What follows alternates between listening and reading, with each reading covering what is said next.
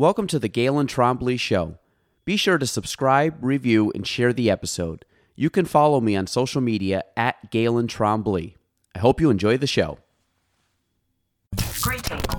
Please hold for a very important message. Light speed sequence initiated. How may I help you? Bonjour. Security breach. The truth shall set you free. Awesome. It's a miracle. Stabilizing.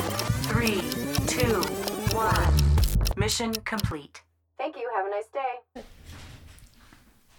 Welcome, everybody. This is episode 217 of the Galen Trombley Show. My guest today is Courtney Meisenheimer. Um, I met, I actually don't even know where I met you, but I've seen you. We're now on a couple things together, a committee together, and then um, you're obviously part of the city of Plattsburgh, but you weren't always from the city of Plattsburgh, so you're an import. I am. And uh, I was, you know, reading your bio, and I just found out where your hometown was located. But um, Courtney, welcome to the podcast. Thank you for having me. And uh, for people that don't know you, again, uh, newer to the area, how did you get here, and what's kind of your backstory before you became a Plattsburghian?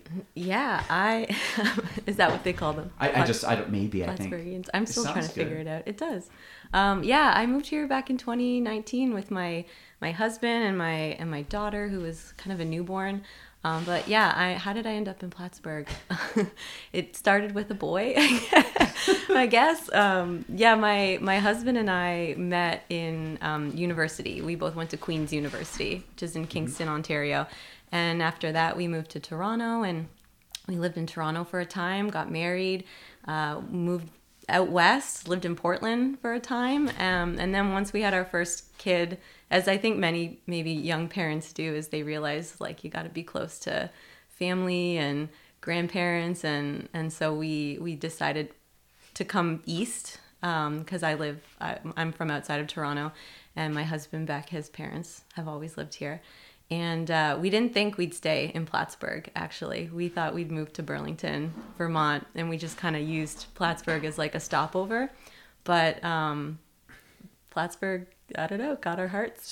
so, um, so Queen's University. We'll go back back to the start here. So Queen's Sure. University, that's in it was Kingston. Mm-hmm. Um, I think who's do you know a famous alumni? Not never graduated. I think I think he went there. Am I thinking the right person? Oh, I felt like this was a trivia question. It, it is kind of a trivia question, but I want to make sure I have my trivia right first. Is there anybody you well, think of? I, is, is Dan Aykroyd? Oh, I don't, could be. Is he uh is he related to Queens in some way? Maybe he's just from Kingston. So you know what I was actually thinking? I just want to make sure this is Who's the famous alumni that you're thinking? Just a sec. Okay. Because if I've, I've messed this up, then this might just be. yeah. No, I think I was right. Yeah, Elon Musk went there for a time. Stop. Yeah. Really? Yeah, he never graduated. He moved here. He's from South Africa. Moved up to Montreal. Went down to King Queen's College.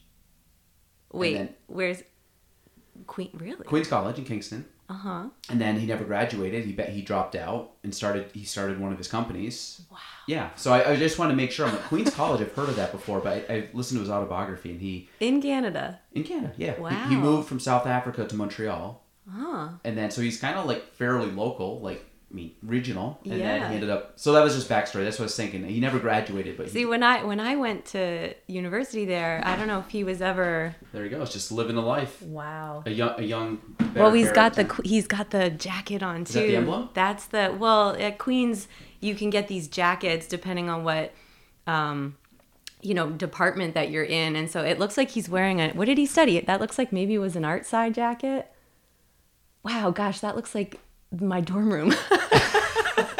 he didn't like he didn't like scrape underneath like the windowsill oh or something. yeah, that's so, funny. But yeah. yeah. so okay, so it was Queen's Inter- okay, I thanks for that's a you learned something. That new. and uh, tra- they weren't. tragically hip are the only things I know. yeah, tragically so hip is the other big one. Yeah, they got they should maybe push that in their uh, recruiting a little bit more. That would have helped. That would have certainly helped. But so so Queen's College. So your husband went to Queen's College also from local from Plattsburgh. Yep, And which is pretty common for people people here. There was a couple other folks from Plattsburgh that went there with them. And so, well, again, Queen's College is kind of we always hear people coming to the area. Not as many people going away. It's like Concordia. I guess Montreal is more common. Probably. that I hear of at least. Again, I'm not Queens or um, Ontario, obviously in Toronto, just massive areas. So they so Queens University.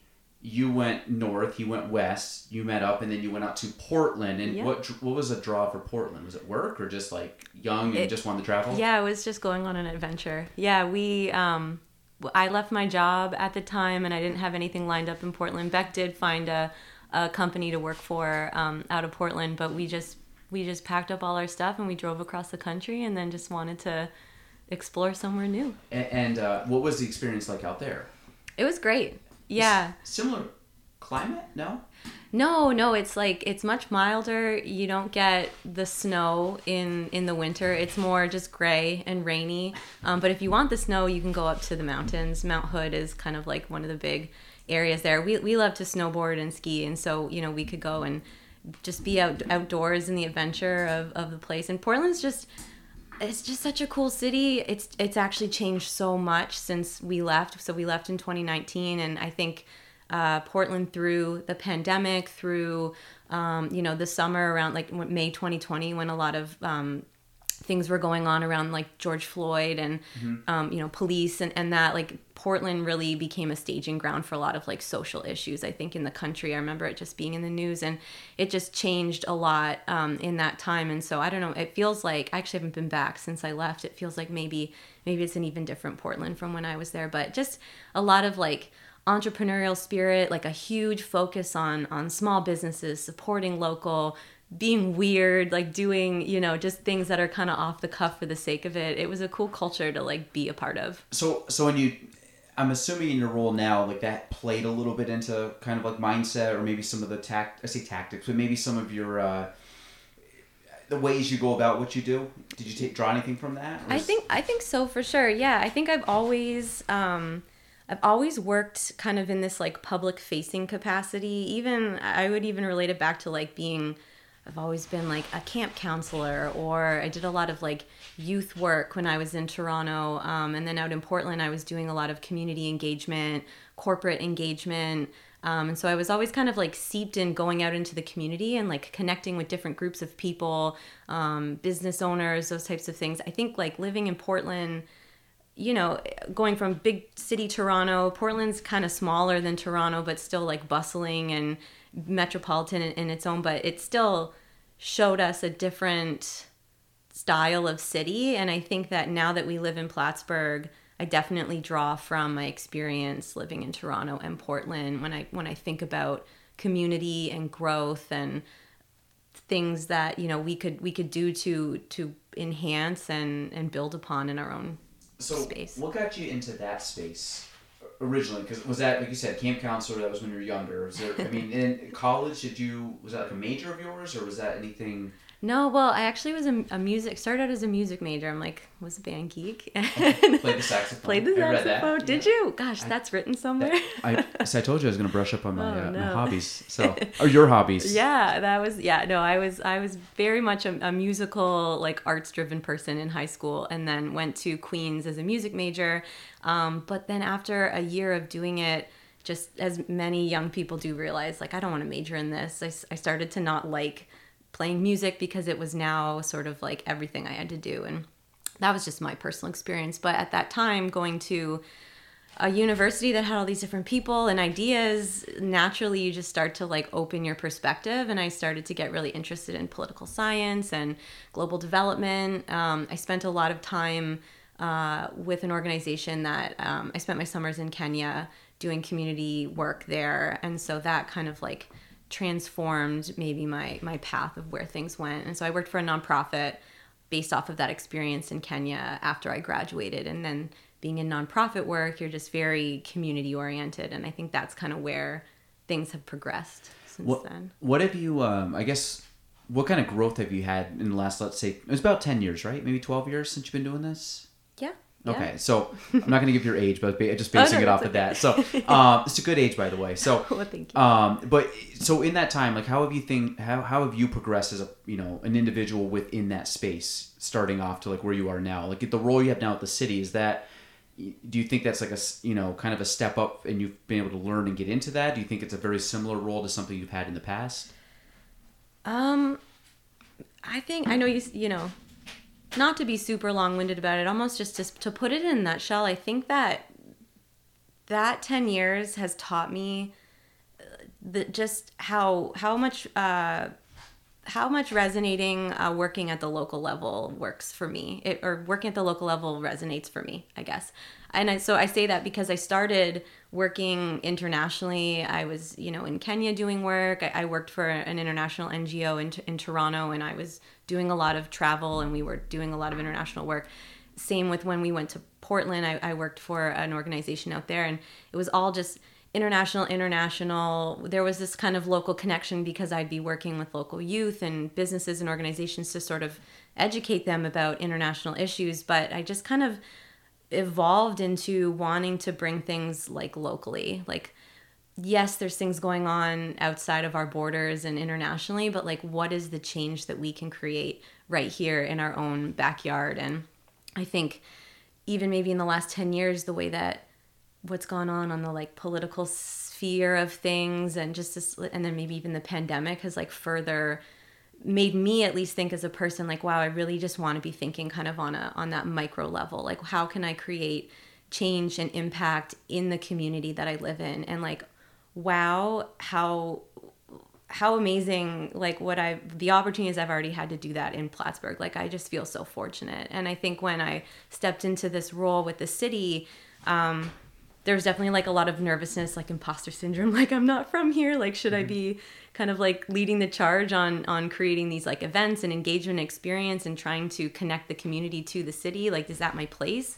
Um, and i just I, I don't take that lightly um, but i think it's granted me the opportunity to just work like at this really nice local level with different organizations and music and musicians and artists and just trying to like get everybody connected and i can actually see the impact that it's having Um, I hope that all like connected. Yeah, I'm following you. I'm following you. Yeah. So, um, so uh, Plattsburgh it sounds like it's probably the smallest place you've ever lived, or was Mm-hmm. was Ajax, right? It was Ajax that big. That was like said. Ajax suburb? is bigger. I think Ajax is around. It was when I was growing up about a hundred thousand. I think it's grown now. It's part of the GTA, the Greater Toronto Area sprawl, and so Ajax was very much like suburbia, uh, and so plugging into community in Ajax wasn't a thing. You know, my parents had a close knit group of friends, and we had like a familial community. But in terms of like participation and like civic issues or, or anything. Maybe the closest I got to that was working. I did work for the the town of Ajax as like in the recreation department as a camp counselor, but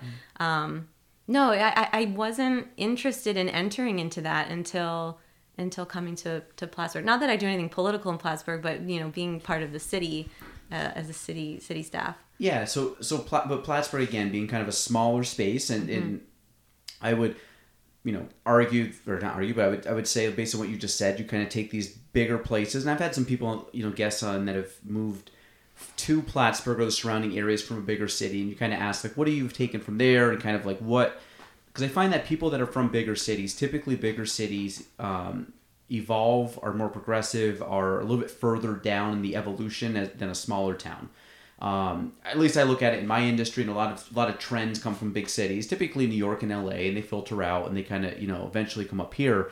Um, and I think a lot of that is true with Plattsburgh. Do you find that that's the case? Like you could see stuff in the you know like Greater Toronto area or Portland that you're like we could totally replicate that, but we're X amount of years away from that, but we're on maybe the trajectory to hit that. Yeah, yeah, I do. I think and I think there's like some nuances to that too where where if you just tried to replicate something, it wouldn't fit.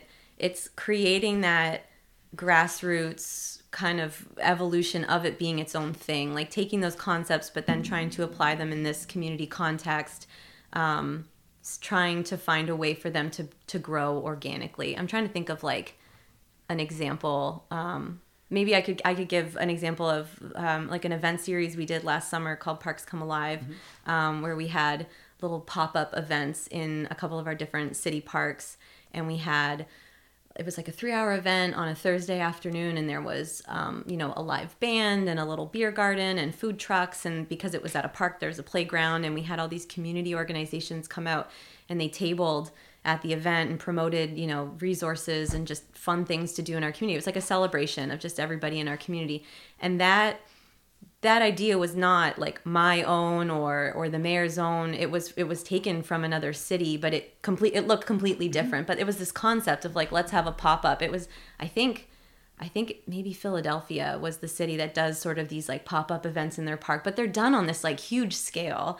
And they have huge sponsors and they're fancy and everything. And we were like let's just take that and take the raw concept and like Yeah. stick it in plattsburgh and see how it resonates. And we were like flabbergasted with how many people showed up and just the like warmth that surrounded the event to like watch kids and older folks like in the community like walking to the same place and like sitting and you know sitting on a Thursday afternoon like all enjoying each other's company. I was like that that was organic it was maybe an idea taken from a bigger city but we applied it to Plattsburgh and it was like it became organically our own um, one of the concepts I've I heard at least in like the real estate land, and, and I'm sure it's been elsewhere. It's called like R and D. Typically, it's research and development, but R and D also means rip off and duplicate, and that's something that Yeah. really is the idea of like don't reinvent the wheel. Like people have have already thought this through. Like just it's easy, just copy. Like say copy, but like Yeah. you said, take it. You know, take the raw idea and turn it into what you can do within the space. And Yep. um, I think when you said actually it's funny with uh, Philly. So my brother-in-law's out just outside Philly, so we were down in Philly one time, and we walked in. There was a pop-up like bar, but it was uh, outside, and they had the lights strung up, and they brought a bunch of uh, like wood chips were kind of the floor, and they brought you know it's just but it was outside. It was beautiful. You're sitting out, and you're like looking up at the stars, and it just kind of with this cool outdoor hang spot, hangout spot, and we just happened to walk by it. And now, granted, it was a bachelor party, so it kind of worked out perfect. So we're like, oh, we'll stop and, and, Yeah. you know, and, and, have a couple drinks there. But it was just the concept of like, this is cool, and it doesn't, it, it didn't seem like there was a lot to do with it. I mean, obviously, there's, you know, you're talking about a municipality, so there's probably some, um, you know, uh, permits and stuff that you need to get. But realistically, like, as long as you can string up some lights and someone can build a couple makeshift little bars and stuff, you could have a really cool experience Totally. locally. And, and I think that would be, you know, kind of that same idea. It's like, you know, some obviously Philly, big area, and I don't know who put that on or what, but it just came about. It's like you could, you know, is there an empty lot locally that you could just like throw this up a couple times a year and people just make it as like a little gateway. Because our Yeah. summers are so beautiful here. They're short, but it's short season, but they're awesome. And I think the more you can get people out and about and just kind of mingling, um, yeah so can I can I do I get to ask you you can ask me. Yes, uh, like do you you may, Courtney. do you feel like uh, this is a two-way conversation. Do you feel do you feel like what you experienced there was just kind of like they created a vibe?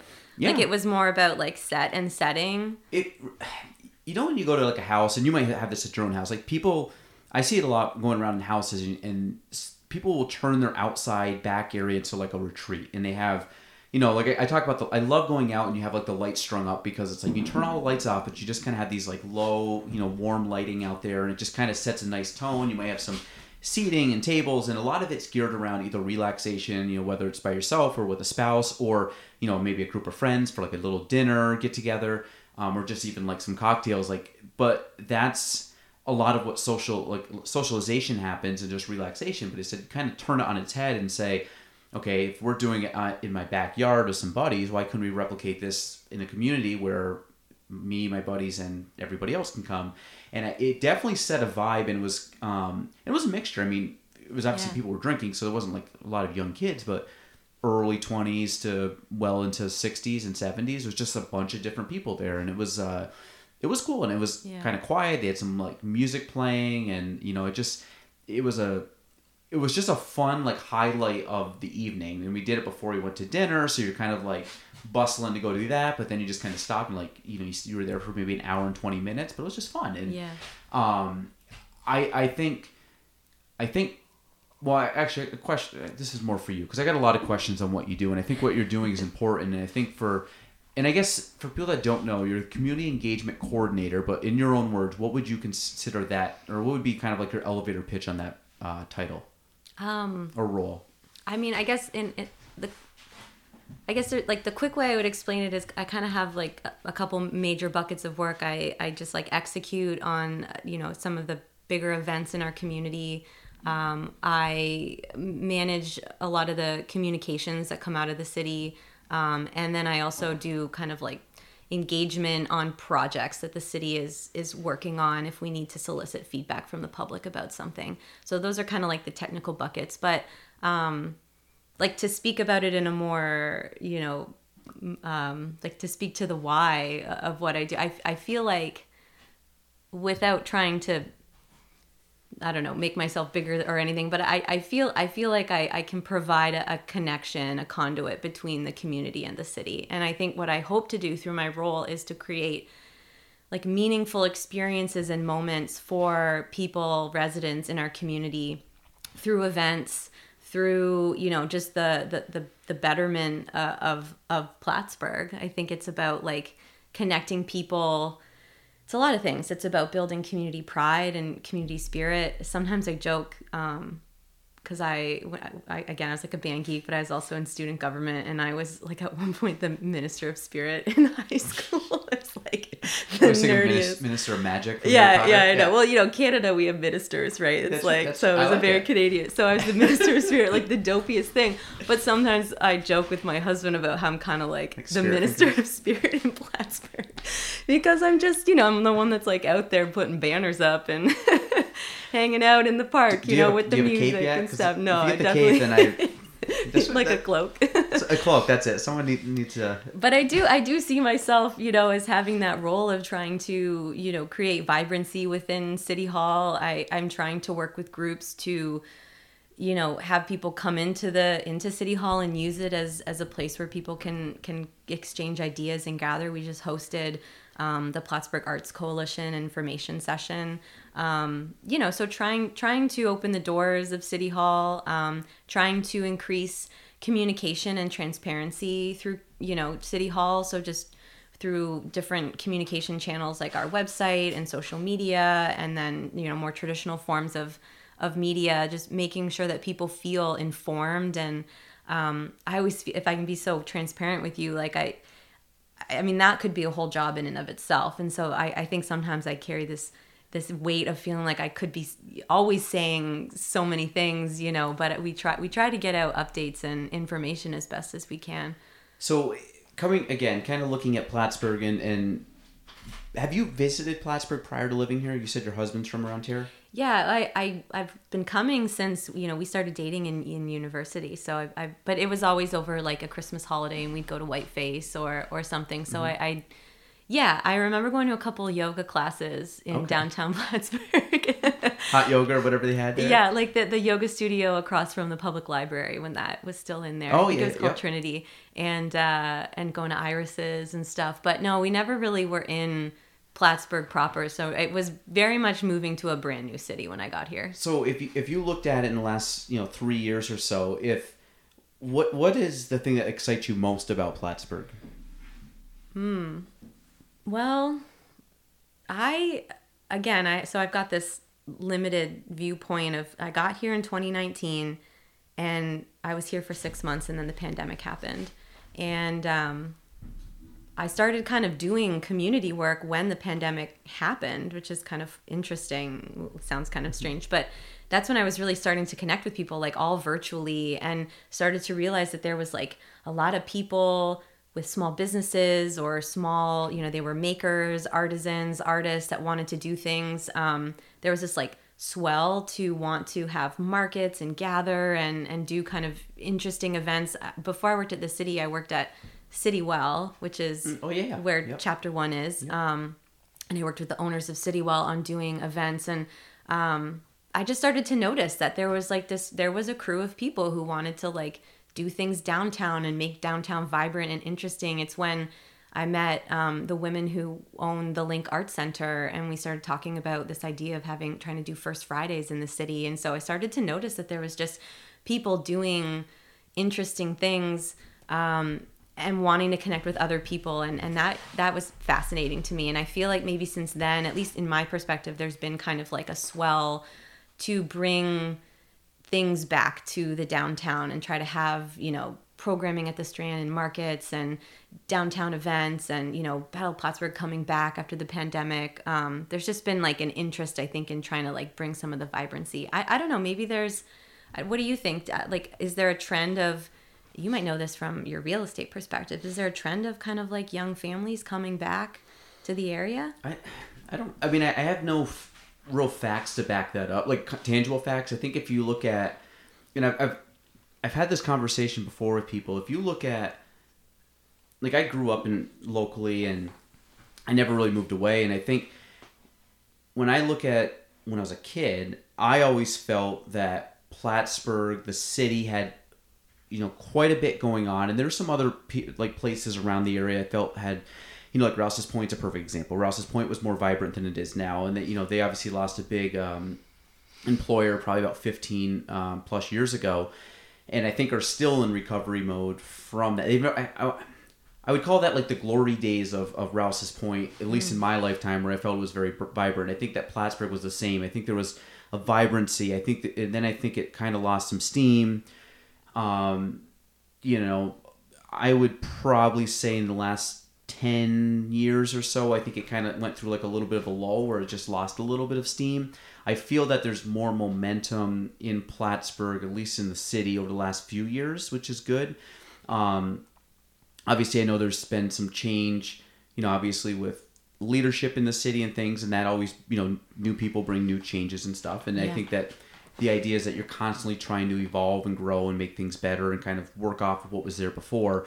Um, as for young people though staying in the area, I don't know because I always look at a lot of things as I don't want to put an age bias on it because 15 years ago I'm 33. So 15 years ago I was an 18 year old that really was I mean Right. 18 year old as we look back now you don't really know what the heck's going on in life. So I feel like You I think you know. yeah, you think you know, but like you know, you knew Plattsburgh, you knew a couple of events, but I didn't know the Mm. you know as much of I want I want to say the inner workings, but just the connectivity and how things kind of work on a, a larger scale when you're actually living and doing stuff day to day, um, and you actually have invested interest in the area.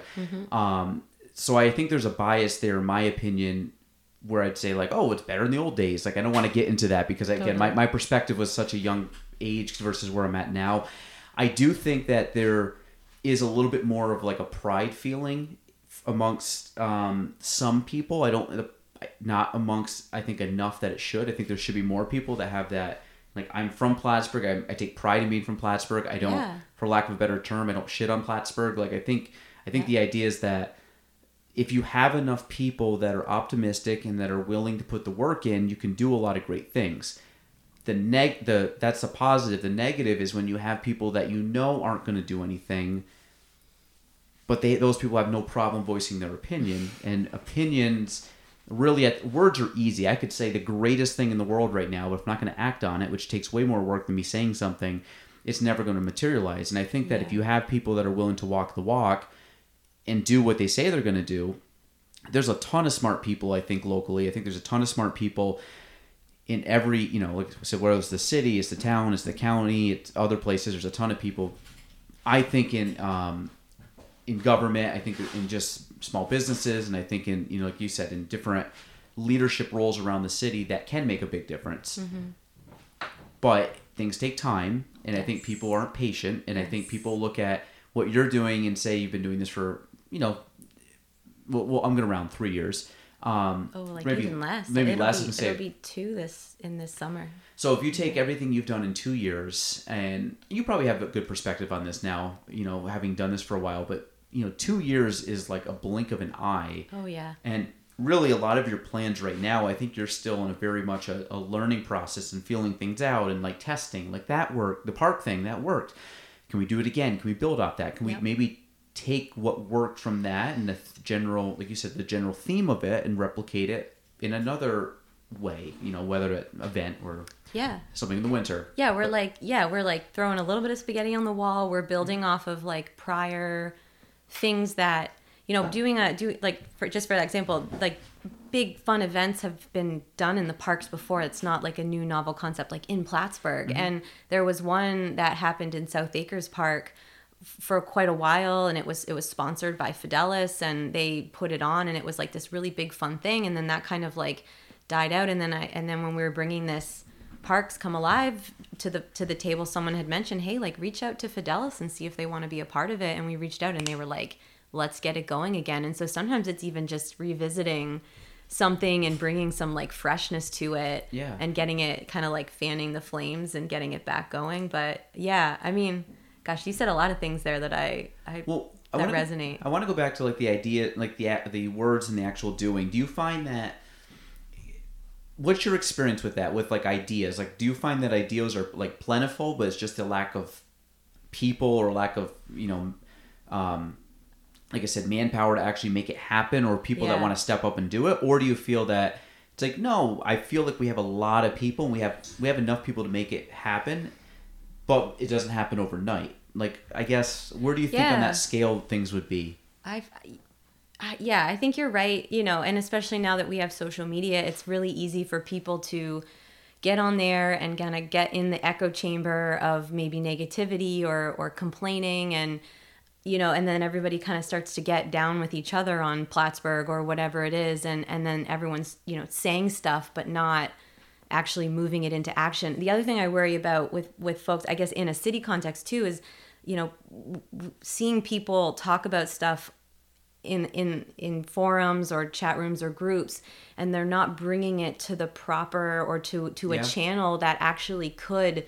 make the change on it. You know a lot of our elected officials like you know, to be frank, a lot of our elected officials, some of them are, but a lot of them are not on social media, mm-hmm. like searching for folks voicing their, like if we gotta ca- we gotta call them, we gotta show up at meetings, we gotta write letters, you know, and people do. Mm-hmm. But I think if more people maybe channeled some of the stuff that's just kind of going out into the ether, into this the spaces where folks are actually gonna read it and see like, whoa, I just had 20 people call me about this like we got to do something mm-hmm. versus like you see sometimes threads where they've got 200 comments and everybody you know so And some very passionate about yeah one yeah. side or the other. Or, yeah. yeah so i think i think it's like taking those words and putting you know putting that passion into the channels that you know can actually affect the change i think to the, something else you were saying you know this is what did I used to I'm like I'm like having a flashback when I did youth work in Toronto. We would do a lot of like youth leadership things and one that we would like share this really simple equation with little kids when they were like, you know, what should I what should I do with my life? And it was just called like gift plus issue equals change. And it it's just this idea that like you take your gifts, your strengths, the things that you love doing that you get lost in that you just do because you love doing it and then you combine them with the issues that you care about and then that's how you create change in the community. So i think like that's become this is like very simple math equation has become kind of foundational to a lot of the things that i do. I, I you know I, I love working with the community. I take um, I enjoy being around people and conversations and connecting, and I love different ideas and then finding ways to combine them. Um, you know, those are those are just natural talents that I have, and then you know I see issues or gaps in our community that people want to like affect change, and I try to combine those things together and you know get something. And maybe people could like think of that as a as a guiding. You know, don't just affect change on anything. Like there's so many issues, but pick the one that you feel the most passionate about and like just kind of focus on that because it's inevitably everything's interconnected. It's inevitably going to have an effect on something else. Maybe people feel like there's so many things that they don't even know where to start. It's like just start with one thing. So how do you um kind of well actually I love what you just said. One of my favorite books I read it was called the it's called The One Thing. It's like about prioritizing and and, and uh you know kind of productivity and stuff and I mean literally to the point I, I gifted out more I think than any book I've ever had, but it's it's great. But what when you look at that like how do you prioritize at you know at the city in your role like you said there's so many things we can affect there's so many ideas um you know I, I'm, I'm sure there's some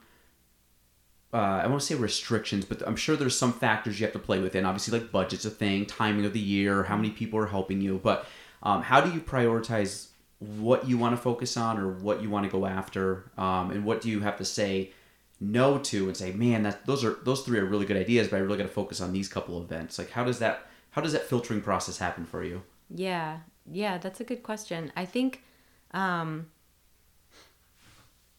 how do I like say it succinctly? um, I, yeah, I think I think that I can't do any of the things that I do in the space of like events and community work without other community organizations. Um, and or just people individuals to come and help so a lot of times if if someone comes to the table and they're like we want this to happen but we're going to be a part of this and we want to like walk with you through it. I'm like yeah let's let's make it happen. I think an example I, I can think of with that is the last year we put on the lake city art fest for the first time and that was done with the plattsburgh arts coalition which was kind of like this newly formed group in the in the community that wants to support artists. And um, I personally was like, oh, I'd love to see an art festival or something that celebrates the art in our community. But like, I am one person and there's no way that I could do that. Mm-hmm. But then this group, we connected and sort of talked about it. And it was like, yeah, like, let's let me partner. You're the experts, you're the artists. So you know what should be at an art festival. I, I mm-hmm. mean, I can play the saxophone, but can't, I'm not gonna program an art festival, but I can help you navigate the permits and the you know the contracts and the, the fundraising Yeah. and you know stuff like that. You know, so let's let's collaborate and work. And so I think that is a big guiding factor. I work super closely with like Plattsburgh Sunrise Rotary or the 1814 group to like you know, there's no way that just one person in the city could put those things on. So I think that's a big factor. Um, I think trying to bring things to the community that focus on just like being free, being family friendly, being positive, and celebrating something about Plattsburgh, whether it's celebrating food and drink, music, or community organizations. I think most of the things we do try to focus on the things or our history and culture. So it's like let's highlight like all of our local food trucks or all of our local artists. Like I think trying to just highlight what makes this area great um, is is kind of also what determines what we what we put our focus towards. Yeah, I I I, uh, I always like when people kind of go back to like that you said the uh, the positivity and the the aspect of it's it's kind of like glass half full, and I think that if you really look, if you have enough people looking at it, it's like Plattsburgh's a glass half full town where it's like it's just it's good, like we're, we're full, and you take advantage of what we have, and I think it's I kind of go back and I don't want to harp on like the negative aspect, but if you see something in the city and like you don't like it for whatever reason, it's you have two options. Like you can complain about it, which typically doesn't really go far unless you, like you said, you bring it to the, the people that might be able to do something about it, and then you really have to. Like I always find that when you're in a something you don't like, you have three three um, things that you can do about it. You can confront it, meaning you take it head on and try to make some change. You accept it, or you just somehow just leave. Or, um, and I mean leave, meaning if you don't like Plattsburgh, then leave. or you can do something about it, which means talk to the right people and kind of uh, have those conversations head on. Or you just accept it. And I think most people, when you go through all those and you start giving them the option, it's like, well, I don't want to do anything about it. Say, okay, so you can accept it or you can leave. And like, well, I don't want to leave. Okay, then accept it. Well, I don't want to accept it. So then you're in this like spiral of, Yes. well, you got to pick a lane and Yeah. you got to pick one. And really, if you don't want to do anything, your best bet is, I think, just get out of the way and let and not be um, not be like an obstacle for someone that is trying to make a positive change. And I think if people look at it as, you know, yesterday, perfect example. We went to it was my wife's birthday, so I, you know, I, kind I took the day off and we were kind of just hanging out. We had a good good time, and we were like, okay, we're gonna go eat. She wanted to go to this. I'm not gonna say the restaurant. She wanted to go to a specific restaurant. so we go, and it's a Wednesday, and I'm like, okay, it's fine. So we show up at the restaurant, and they're not. They're only doing takeout. It's not like dine in, mm-hmm. which it just happened to be the eh, the week, and, I, and you can look at it as like this sucks. I hate this restaurant, and there was a split second of disappointment of like "Ah, I was looking forward to that, but in my head I was like, it's fine. It's not the end of the world, Yeah. and I know how hard it is to run businesses. You know how hard it is for people. Like it's hard to do stuff. Like life's hard, and I think if you look at whatever that situation might be, instead of like bashing this place, it's like okay, just like my choice is like I accept it, move on. Now what's plan B? And just like be positive, but I think and that's a small example, but I think if people had more of the mindset of like let's not harp on these very minor issues that really are an inconvenience versus a problem and you could find a path or find a secondary place to go, I think we're going to have a better I think just in general, like society goes further, and I think in Plattsburgh, I think we are a smaller area. I think we're more of a leaner area, meaning you have to use your resources. You have to Yeah. use some, um, you know, um, elbow grease, and you have to kind of get down and dirty and make things happen. But I think you need, in order to do that, then everybody has to be at least bringing a positive mindset. A positive mindset's free. Like you can, Yeah. you have it, and Yeah. like, and I think it's just a, it's a choice you make. Yep, I agree. So I guess from your perspective, adding all these things in, like, do you find that you have enough of that, like, that, like, hey, we're gonna make this happen, or do you find that that's like an uphill battle? You're trying to, you know, persuade people to get on board and like, hey, mm-hmm. this could be fun and could be I, I think positive.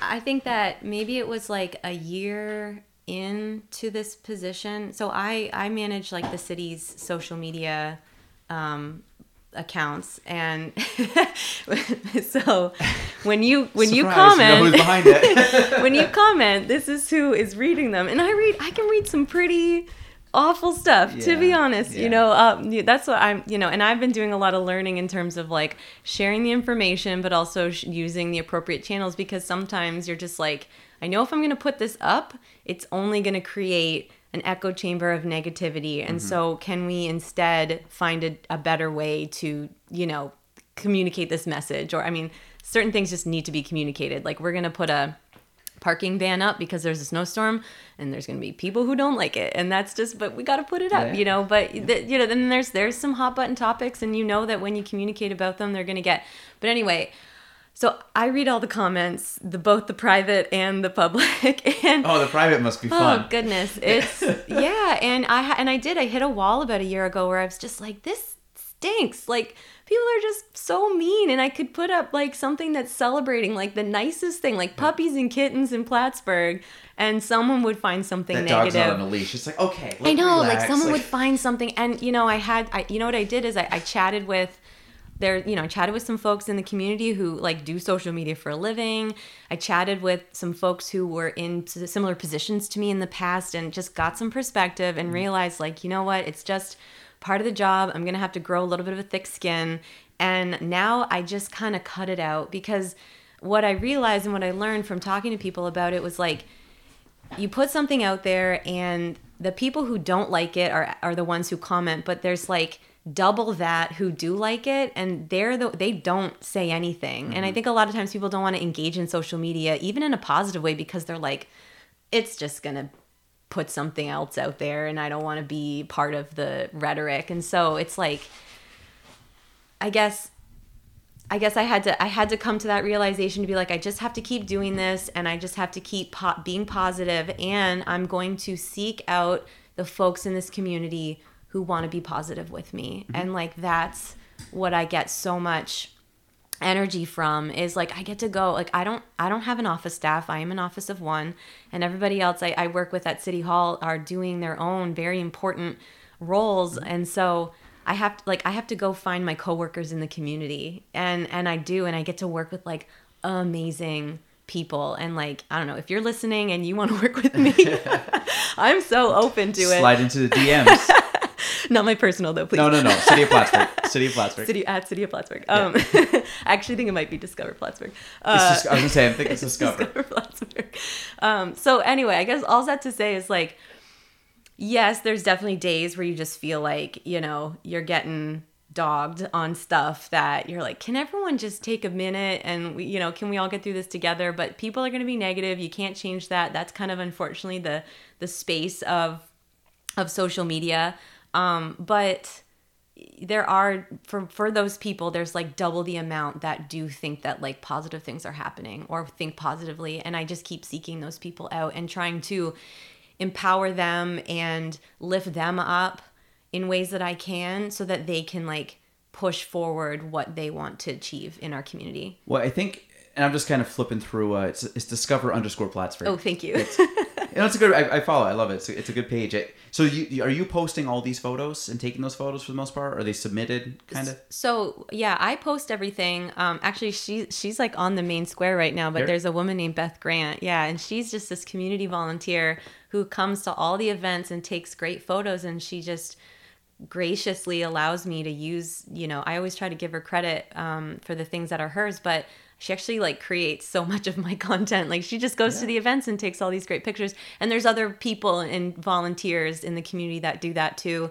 Or it's me, or yeah, I'll I'll find photos and I'll ask people to if I can use them. But um, you know, like I'm just looking at what you're looking at right now on our feed. Like there's there's small business owners up there. Mr. Ben. There's Mr. Ben. My kids love Mr. Ben. Man, He's- that was- he, that go, was- he visits a preschool. They actually like- visit him too. one of my favorite moments when we gave him a key to the city. That was so nice last year. So that's what I mean. Like, man, Mr. Ben, we get Mr. Ben at the public library. Come on, Plattsburgh's amazing. Yeah. Like- Well, it's- oh, even uh, Bailey. Remember him doing the soccer thing? That was like a big. oh my gosh, Bailey, event. Bailey raised like eight thousand dollars for our community parks. Like, it's just that's what I mean. You know, like it, the positivity's out there, and I do try, and I'm trying um, my best to try to just bring those types of stories, especially especially on our Instagram, where uh, to me I feel like that communication channel is really meant to be positive and uplifting, and just highlight the people and the community of Plattsburgh, and just trying to show you know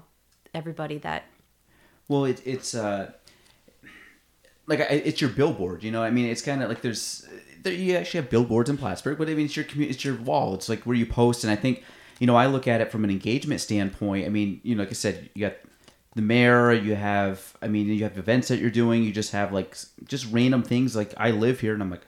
I didn't know people were out dressed as dinosaurs. You know, I mean, it was kind of a funny thing, but the idea of what they're raising awareness for, and it's like when you you look at a lot of things that go on, most people just live their day to day. So like that's where yeah, I follow a couple things just because it's kind of I don't really like watching the news. I'm not a news guy because it's just a lot of headlines and doom and gloom and was it, it you know if it you know the idea of just like bad stuff kind of draws draws attention and stuff and I don't like that. I'm, I'm like I'd rather look at local stuff that highlights Mr. Ben getting a key to the city or highlights you know like you know, like I said the the you know the uh, the Tannenboom's coming up and that was a big event last year or last year right the Yeah. first year they did it yeah. Yeah.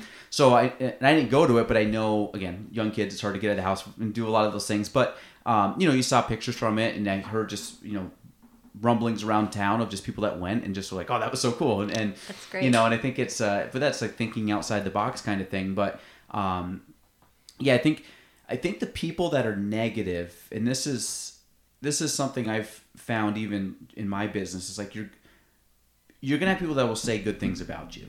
For everything that someone says something good about you, there's many more that think it. And then for everybody that says something bad, there's many more that might think it, but at a very a mm-hmm. lesser X scale of like X times whatever that number is. So I feel that anybody that's actually reaching out, majority of those people make a very small group and they're mm-hmm. very I typically don't put a lot of stock into it because you also have to kind of I don't want to stereotype, but like certain people that are commenting, you kind of just put it in perspective of like, okay, this is probably not that big of a deal. Where if I had like something and you, who I think is a, a very logical, sane, smart, you know, person said something about it, I would think more about it than some random person just like shooting off because they had a bad day and whatever. So Yeah. I do kind of put stuff in perspective that way. And then you also look at I'm always big on intent. So if my intent is good, and I think the person that can judge intent is always yourself. Like mm-hmm. you, if you're, if you understand yourself enough or self-aware enough, I know when I screw up. I know when I do well. I know when I might screw up, but my intention was to do well.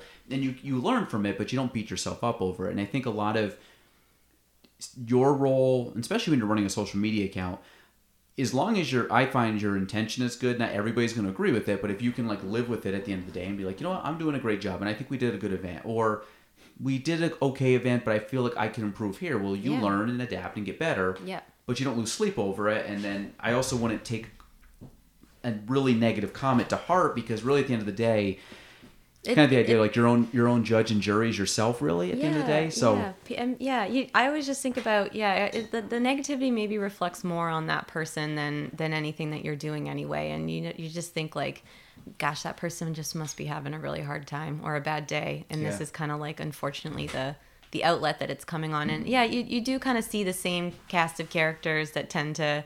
When you're monitoring, you know, an account that often, you kind of are like, oh, and there's so and so again, Yep. and you know, we've come to expect it, and that's just.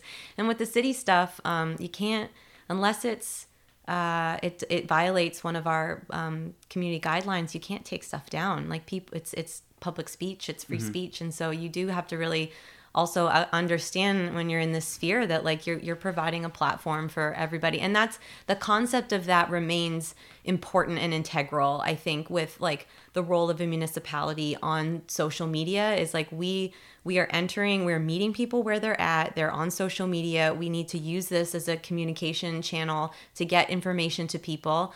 Um, you know that that is important. And we also have to recognize that like this has now become a place for people to voice their their their opinions. And i think that that's probably in that space of where municipalities need to also be evolving and being like you know look if if the majority of folks are starting to voice the, their their issues over this platform then maybe like city officials need to meet folks where they're at and be a little bit more attentive to those things. Um so i think there's a balance as well you know it's it's just modernizing Well, I was gonna say because you're also speaking not just for Courtney, not just for City Hall, but for a community. So like municipality, even though it's coming from City Hall, but you're still your voice on a platform as a solo person really carries the weight of more people because you have to put that like I can post anything and it's me speaking. If I'm posting on the behalf of a lot of people, thousands of people, then like you have to have a different language and maybe you have to not say exactly how you would say it, but you have to say it. You know, you have to put it through a filter of hey, this is speaking for more than just myself. It's kind of like a politician, like you, it's Oh, you, but you really should represent your constituents, Yeah. and that's more than just a few people. Um, no, I think it's I think it's good, and I think a lot of it is like I said, you can with you can kind of pull out that information and and uh, really learn from it and use it as a tool to get better and to kind of improve the stuff that you guys are doing. So. When you first came here, one of the things did, were you part of ADKYP? Um, I I don't think I ever officially joined, but I did come to a couple. You know, that could have been one of the first. I feel like places. we met. met- That's, I was trying to think, um, and I It was I wa- the first. I do remember the first one. Um, it was at uh, Valcour Brewing upstairs. It was kind of like a speed dating. okay. And you know what's crazy, uh, cr- interesting is that I actually I can remember a couple folks that I met there, and I and I I still keep in touch with them. I do a lot of work Oh, with nice. them. Yeah, Yeah. yeah, like that. What a what a powerhouse group of people. Like that was before the pandemic, and even just from when I met some of those people, I remember at the speed dating tables, they were like pitching, "Here's what I'm working on. Here's what I'm kind of interested in doing," and like they have done it like a couple three years later. So I, I'm not gonna like name names, but No, it's fine, but- really good. Well, ADKYP, I find it, like people coming to the area because there was a lot of stuff, you know, kind of reading about you, talking about like, you know, the youthfulness, and I think you know the a community is is it's a mixture of a lot of people. I do think though a younger demographic though becomes your future naturally because just through the age process. So like now I'm in my 30s, but I would still say like young, you know, people 10 years younger than me have a different perspective than me and I'm different than Yeah. someone that's 40, 50, 60 years old. So I think that Adirondack Young Professionals is a group that a lot of um, there's a lot like if you go to one of those events or you are partaking in a group like that, you're not the normal youthful person. Like you're going out of your way to try to connect with people that are younger. Yeah. Um, not you know, you know, it's networking. It's scary if yeah, you you're show like up and putting you, yourself out there. yeah, you don't know who these people are, and like I don't know, I'm going to go to this event because it looks cool and I feel like it's cool, and I think anybody that steps through the door has gotten over some I won't say a fear, but has gotten at least into a step where they made a decision to go out of their way to go to this event, and they're Yeah. after hours, and it's like I could go home and watch TV, but I'm not. I'm gonna semi get dressed up and go out to this event and meet people. Yeah. uh, especially for people that aren't from you aren't from around here, and you you kind of put yourself out there. But I think a lot of those people they have that i think they're also a mixture of they're trying to figure their lives out too because 20s um, Oh, i don't think anybody has their life figured out in their 20s you know and i think even now like in my like personally in my early th- early 30s i've been doing stuff consistently for a while but i still don't have things figured out and it's like i'm still second guessing and making Yeah. changes and plans Well, now we're navigating parenthood. and that well that's and that's kind of why i'm not as involved in adkyp Yeah. anymore is that you know that that that takes time away from Mm-hmm. you know our outside world so um, i always feel like this is not really really like this is like my second life my first life is like at home with three kids you know and people don't see that about me but like as you know Yeah. you spend way more time at home with your kids than you do like, out and about Yeah, you like you put your work clothes on, you feel like you're a completely different. For- my my kids, I put my work clothes on, they're like, "Wow, mom." like they and they're like super little, but they kind of know there's like a yeah. just- yeah. like, mom does something else and just like play with our toys and watch TV and hang out and Oh cook yeah, my, and my this. daughter says the funniest things because she knew she knew that I worked at City Well and I take her there sometimes. I I, I work on the art at City uh, City uh, it bleh, where City Well was chapter one. There, there's art that goes up on the wall and I and I coordinate all of that and I bring her to that and then but then I also work at City Hall now and she's very confused. She's like, Mom, like where? She's four. And she's Yeah. like, Mom, are you going to City Well today? Are you going to the hall? I'm like, No. The hall. And, and of course, right there, they're like right across the road. But to her, it might as well Oh, be yeah. older town away. you know, has no idea. yeah, I, I love it. Um, but no, that's good. Uh, but yeah, so the, the when you have like the you know that young group that are kind of figuring it out and making connections, and a lot of them are really good buddies of mine to this day. that I, you know, even though I met them five, six, seven years ago, a lot of them are people I talk to certainly every month, but sometimes weekly, sometimes could be more than that, uh, depending on the topic and the, the time of year. But um, I think that that's a great way to get people in, and I'm always a big proponent of if you're younger don't really know, you know, you don't know a lot of people and you want to get yourself out there, ADKYP is a strong group to instantly kind of immerse yourself in a community. Yeah. And you make connections, you open doors, you open opportunities, you become smarter, you become more aware, you become, and again, a lot of them turn into really good friends that you don't just go to those events anymore. You hang out outside of work times and have fun. Yeah. And, And um, yeah, you just you start to meet people that like now I, I call back on that and I'm like, oh, I could call on so and so to help me. I know that they've got an interest in this. Isn't this one person in real estate? Isn't this one person part of like a recruiting group? Like, you know, Mm-hmm. and you kind of connect back in and it's like, yeah, it's kind of like you're just building your little web of connection when you when you do that and Mm-hmm. um it's scary but it's definitely uh I think you got to kind of dip your toes in. I was going to I was thinking though like do you think that it's it's getting harder to do that kind of in-person networking like post pandemic but also just I don't know if it would be harder. I, I feel like it's dipped in the amount of participants. I, and again, I'm this is a very broad stroke because I personally have gone to probably five percent of what I normally would have gone to, um, and it had pre-pandemic, and it purely has to do with me having three kids. Like that's um, if I didn't have three kids, I would probably go to every single one of them, and I did for Yeah. years go to a lot of them. Um, so I would say I'm an outlier in the sense that my reasoning is totally stage of my life. If it's a, a matter of people going, I feel like the attendance and certain things look less to me, but I don't know for a fact. Like I don't go to ADKYP enough. If I went, I could realize I could probably look and be like, actually, there's like 40 people every single event, and there was maybe 20 to 25 when I went. So um, I don't know. I don't know the numbers on that. I'm thinking as as you were talking like there should be there's ADKYP and then there needs to be like ADK young parents Graduate school. Oh, like, yeah. who work and we meet on like I don't know what time you could it's like we can either meet Like 11 o'clock on Saturday before naps. and- 11 o'clock before naps or like 8 o'clock at night after everyone's gone to bed Yeah. Yeah. and it's only by zoom Well, yeah, that's it. Yeah, and and uh, no, but I find there there's is kind of a weird gap there, and it, and again, I always look at, you know, everything's like you kind of Lion King, like the circle of life, but it, it truly is like it's it's different. I heard this term.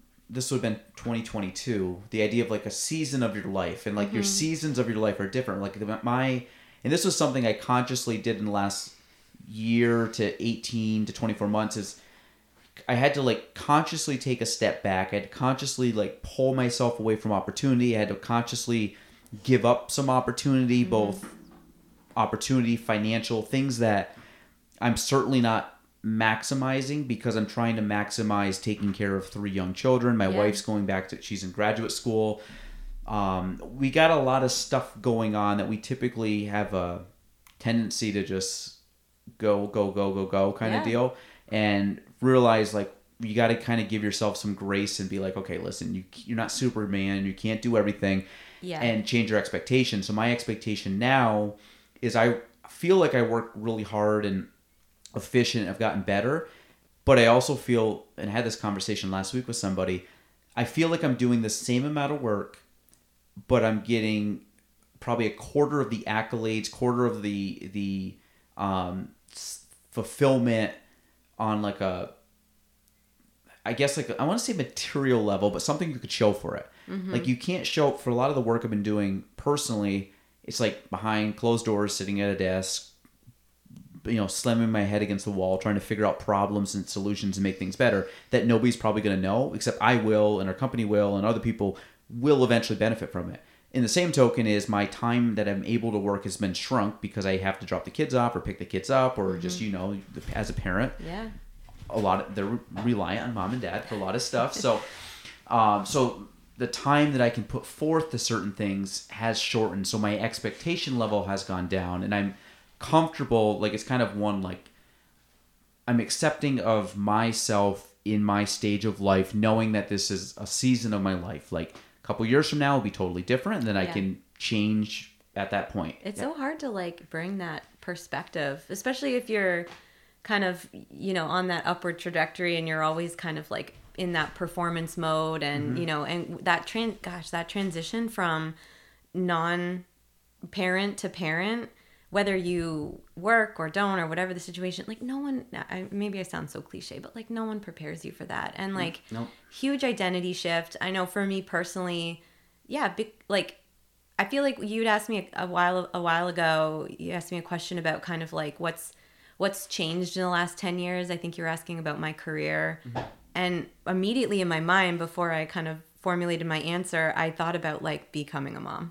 Yeah. Like that has been just like a single defining shift of like how I prioritize, what I think about things, how I think about things, how I like what energy I can give to certain things and not. But I, I think it's like for the better, you know. I think you have to you have to get really clear on like what you can do and what you want to do and then kind of like give yourself the grace i'm not saying i, can, I do this well or perfectly or anything but it's like that act of trying to do Well, it I think you're aware of it too, and I think that, and again, I'm, I'm just there's some parents I find that probably will never do. It's like anything else. Like some parents just won't get it or don't get it or or are fine doing that. We're all different, so we all have our own level of like what we think is comfortable. My my level of comfort, comfortability is like one i don't want to miss out on these times. Like i don't want to like be a stranger to my kids. And i think i heard this thought the or i heard this quote um, and i read it somewhere.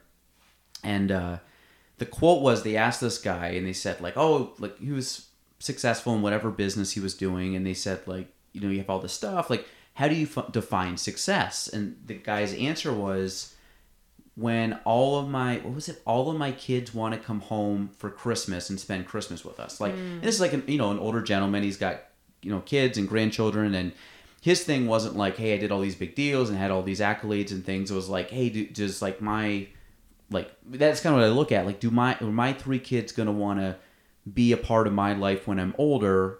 And and I've thought about this. I know it's like weird and kind of morbid because you get like thinking about going older, but I look at like I don't want to because there's there's sponges right now. So if I there's things that I don't do, and I'm not a neurotic like crazy parent. I'm usually pretty chill and laid back, and I try to.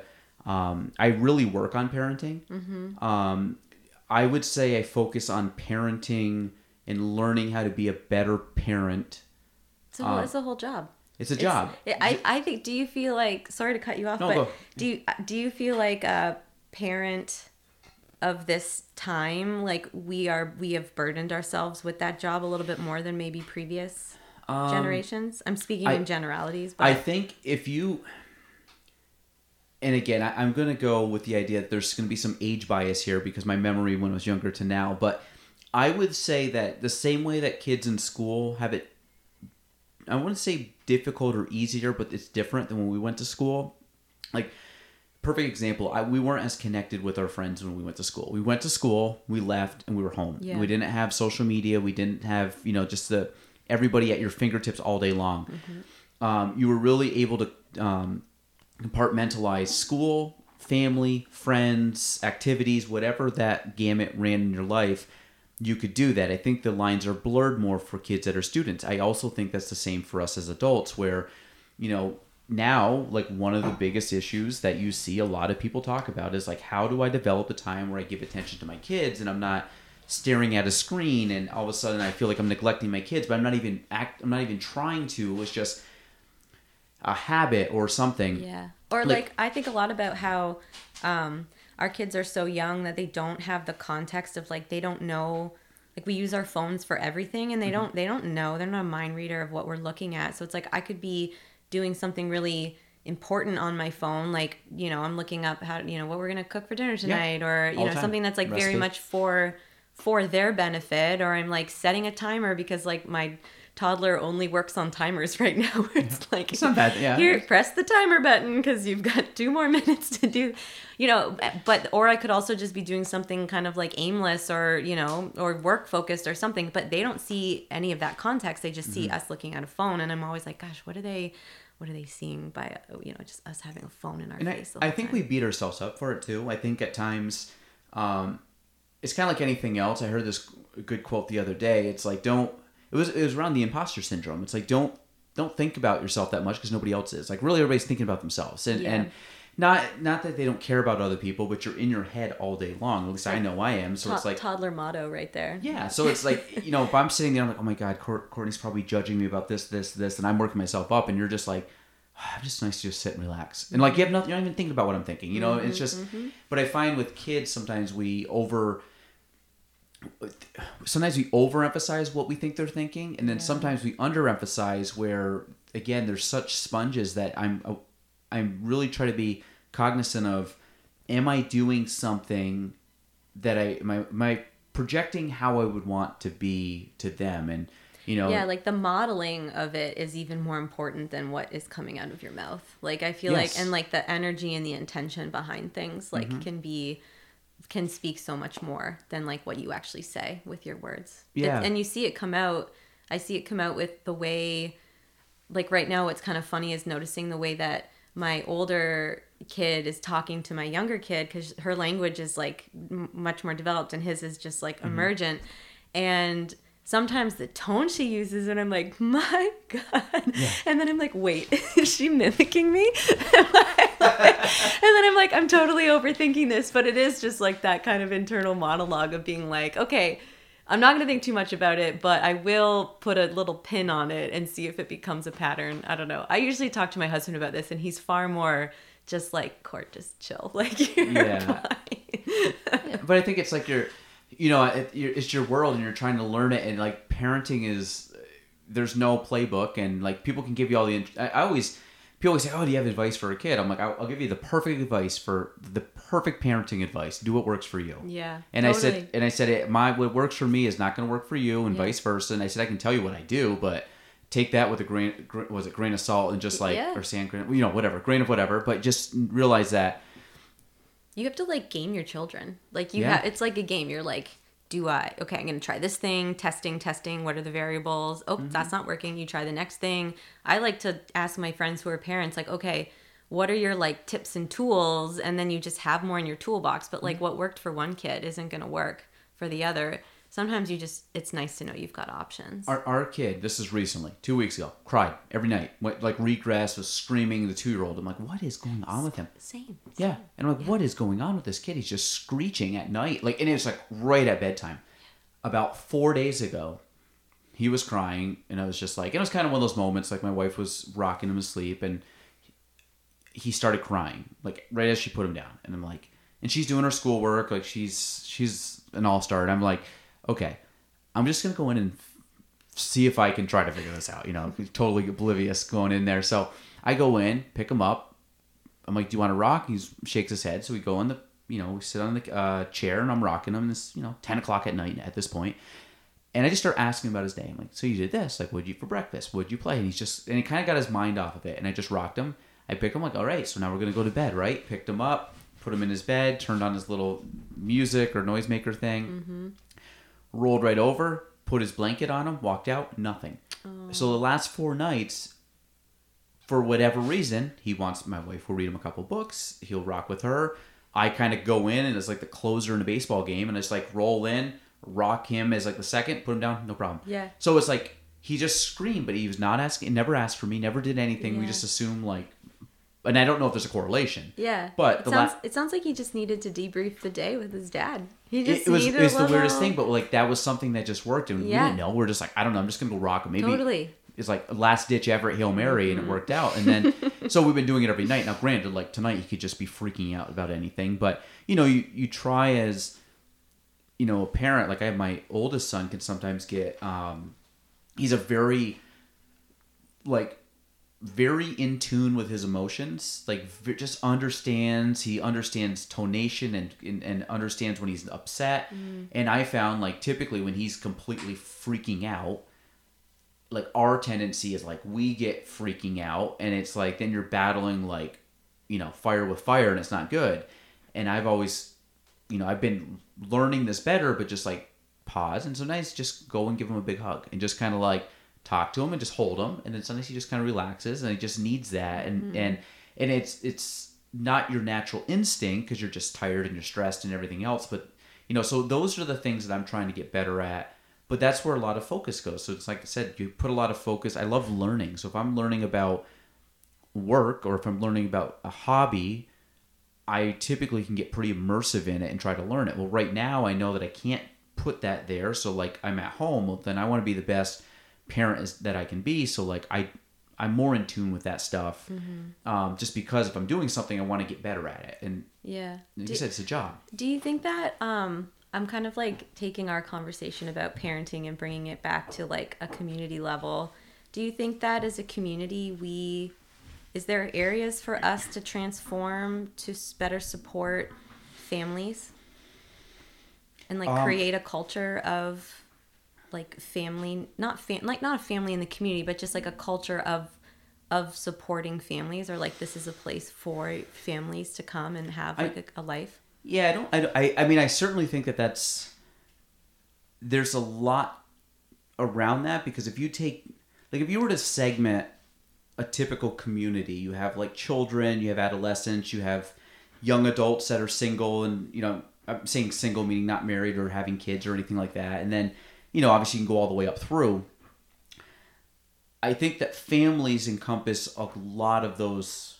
Like you encompass the family, you encompass kind of like young to middle-aged adults um, and if we're talking about younger kids under like 20 and then you have like then you have your kids whether they're young under maybe under 10 or they're kind of more at that teenage level i think that families you can speak to pretty much birth up until you know let's say 50 years of age somewhere in that range um, mid 50s that's a big subset. And i think that the thing with families is people are there's nothing in people's lives that are more important than their family. And it doesn't um, like i like there's a lot of families and people that i care about and i like their kids and care about their kids.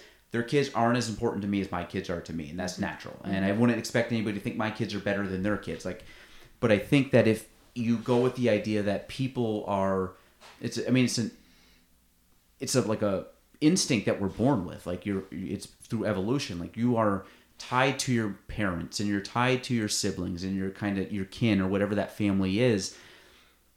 I think if you take that general principle and look at it and say like okay if we have a family if we're people are tight knit like that can we do something around that tight knitness that would keep both parents and kids and have a, a buy-in from both. Now what does that look like?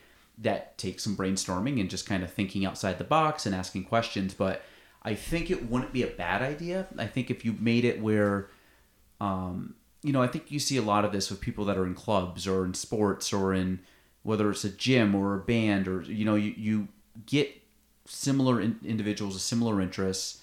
They they connect around that similarity. So this, like you and I, can connect about kids, like especially the ages of the kids. Like I mm-hmm. know, I'm pretty sure we can have a lot of sim- about ninety percent of it similarities of a lot of stuff they do. But I have that, and I also can look at that and say, well, Courtney's doing a ton of stuff, and she's a parent. You know, and not to take away from people that aren't parents, but if you throw kids in the mix, that's that's a big thing in your life that you're dealing with, and that you know, I look at friends that you know, maybe they're like, wow, Galen's not the top of his game right now. I'm like, well, Galen also has three young children that, you know, and I think that I, and I do that with a lot of other people. Like, I get it. Like, they have stuff going on. And like, I give people, um, back to like the life is hard thing. Like, people have stuff going on that you don't even know about. So you can't be quick to judge them and say, you screwed up on this. I'm like, yeah, because maybe someone's in the hospital and your mind is there and you're not, you know, and you're not present with this thing at work which it should be on the person in the hospital, not present at work. And I think the family aspect, I think if you can get people that are because they're already their family is number one. If you can find a way that they can connect with other people, I think yes, absolutely. Yeah.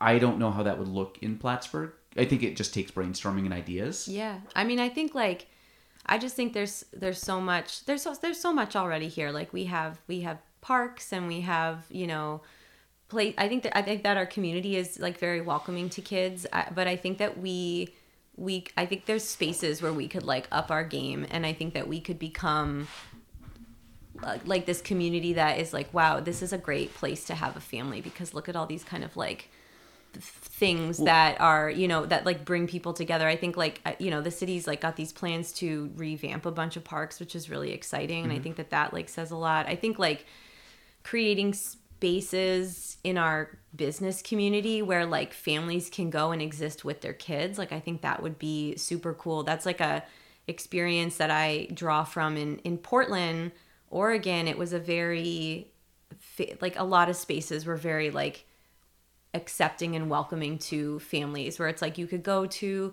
a restaurant or a brewery and like have something to eat and have a and have a beer and there'd be like a play area for kids and like or like a playground or something like on the premises and it's like wow like this makes this this makes this so much easier to go and kind of like exist as a family and kind of get outside of our house or get outside of our norm or like we can go meet our friends you know at the neighborhood park and there's really nice facilities here like i think that I feel like that's something that I think about often is just like how do we really like drive that space? Well, one of the hardest things for us to do, and I think this goes for many parents, is like like you said, getting out of the house and going and doing stuff because it's way easier to either cook or get takeout and eat at your house than it is to go out and it's not as relaxing if your kids are freaking out or want Yeah. to play and run around. So, mm-hmm.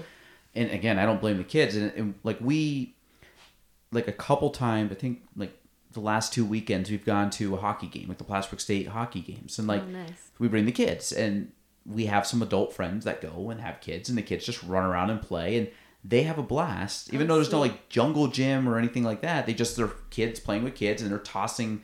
You know these little pucks around, and they're just playing. They're being kids, and I remember doing that as a kid at sports sporting events. You don't watch Yeah. the game; you're just off playing with your buddies but it was nice because like we could watch them they were entertained with peers their friends and Yeah. we could have adult conversations with friends and Yeah, and that's, uh, all, that's all you can hope for. yeah and but we like left and got home like that was a fun night and it wasn't like we needed anything crazy it was like a very easy you know simple thing it was a less than a 10 minute drive there and back and um i think that that is something that would be beneficial like i said if you went to like a brewery and the kids had a playground or something that you could play and i think does not sable brewing when they do their pop-ups they have stuff there That's like a place we love to go because of, you know, just open and the openness Yeah. and they're like you're talking about a place from before when you were traveling that had wood chips on the ground. I'm pretty sure Sable just has wood chips. Just stick some But wood it's a cool vibe and, somewhere like, it's relaxing. the kids will love it, you know. Yeah, I think I think that that's I, I see I, I think there's threads of that happening. Um, we like joined a CSA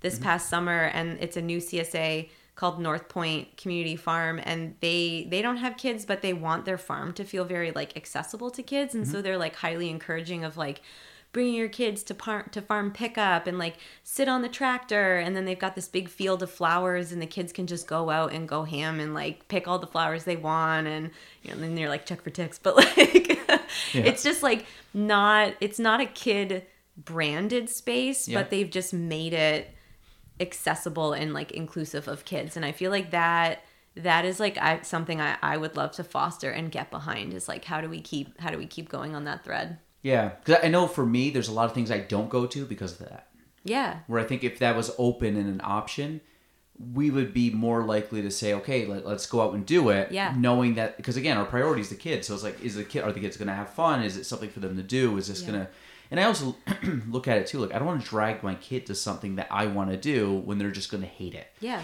And because just, it's not fun to just go sit and just like, not really be entertained. And so as a kid, I'm like, I'd rather have you guys just play. I can, I can be entertained doing a million different things. So, um, yeah, I think there's definitely something for yeah. I, I mean, I think there's ways to do it too. Um, whether it's even just like entertaining with kids and parents that you can do both, which you know, I mean that that's tough because you got to find something that's very similar to a young person and an older person that or a parent and a child that can uh, find interest in the same thing. That's why the hockey game work because they kind of pay attention. But yeah, we I'm do. glad so you mentioned that because now I'm gonna put a like put a pin in that to remember to take my kids. yeah, oh, it's great, and uh, it's a good, you know, I'm always striving to make sure that they recognize their Canadian roots as yeah. well. oh, there's a lot of Ontario guys there too, and uh, the girls same thing. And the pro- the only issues we have, um, there's one girl that um, my wife knows on the team, and she's you know come watch the game, come watch the game, and. They play at three, which is tough because our youngest still naps. Mm-hmm. So by the time we get him done and we pick up the kids from school, and it's like, it's just a very tou- tough time. But they are playing at like seven in a week or two yeah. which would be good. So we can go to that game. It's a little late for the kids, but we also find that they get really tired out, go home, And then, crash, yeah, then you're good. and we're fine. Then And it's usually a. Friday night, so we're like, whatever. Like Yeah. it's not a big deal. But um, Yeah, I yeah, I, I think it's it's something that I've been thinking about. and I think obviously we my my friend group like we are seeking out other young families or that's just who we naturally are connecting with. You know, something that I also love about where part of my job is like getting to just connect with people who are not in the family Mm-hmm. realm too like a lot of folks that i work with in the community like they they, they don't have families by choice or they're not ready to or and it's also just nice to be around that like mixed energy of different ages and stages of life and you just get like a, a nicer rounder perspective it's like you, i don't want to be in i think i've said like an echo chamber before but of even just around being around all new families all the time is also like okay everyone stop talking about your kids for a little bit Yeah. like we all need to well, I feel so nice on this podcast when with people that have kids. It's like I don't want this whole conversation because I mean I have like that's a connection that you know you can really go off on. But I think yeah no, it's true. Like you want to you want to hang out with adults, and I have some friends that don't have kids, and you know I think sometimes they're they you know they get frustrated when you're like I can't do it because I got my kids, you know. But Yeah. I find that sometimes when you just go out and hang with those friends, like this is oh, it's so great. I feel like an adult, and I can so just good. like yeah. I guess you know what's great about your friends who don't have kids is that they can come to your house after the kids have gone to bed, Yeah. and then you don't have to worry about a babysitter, and Yeah. it's just that like that's an amazing. there's some friendship. parenting hacks for sure. Yeah, that's a- that's definitely I- that one, and, and then the uh, like my a friend of ours called it a darty, which is a day drinking party. Ooh, which day drinking is like a parenting hack. and, and I always find like I'm like because you can do a lot like after drink. Wait, what what was it? What was the place? Sorry. Oh, did the only reason I'm saying this is because this is the person that called it a darty was the person I texted about.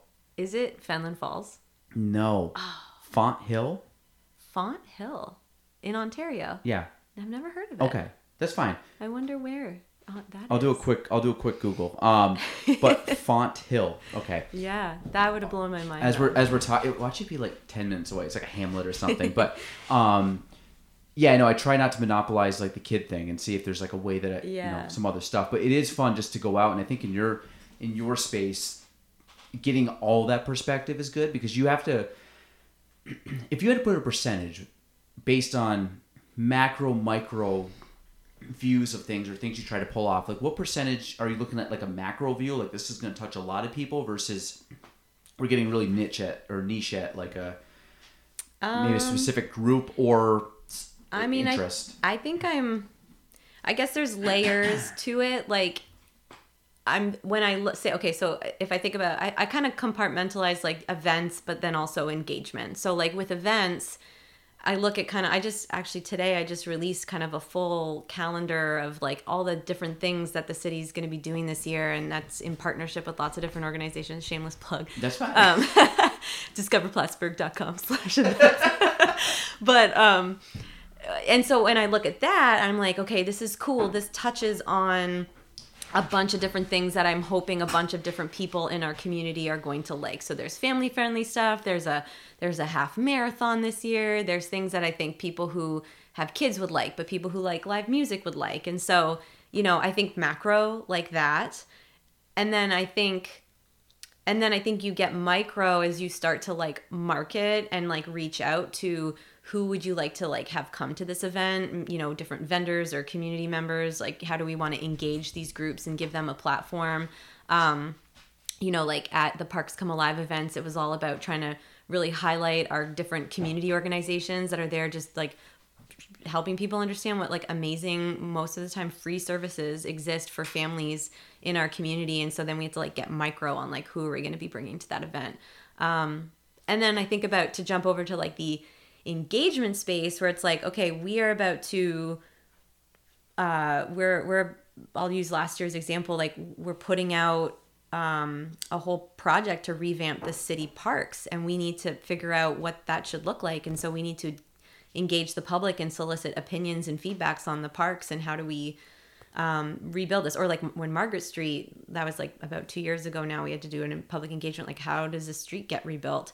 And so with that, you think macro because you want to hit, want to try to get as many opinions as possible, but mm-hmm. then you think micro of like, who's not part of this conversation right now? Because going back to our conversation about facebook before you always hear from the same group of people they're the loudest they're the ones who are just you know want their opinion to be heard but like there's so many other people that get left out of the conversation and like why do they get left out of the conversation? Are we reaching folks of like different demographics age groups you know income levels like everybody needs to have we want everybody's opinion about a public space like a park, but we don't always get it, you know? And and there's people that don't always feel like they're being invited to the table to have a conversation. And so I think like that's a that's a focus of mine and, you know, of, of the cities, I guess, is just to try to like include those people more in the conversation. For for when when you like go out and try to get um let's call it opinions or like surveys and things like that. Do you focus just on the city? Do you go outside the city at all?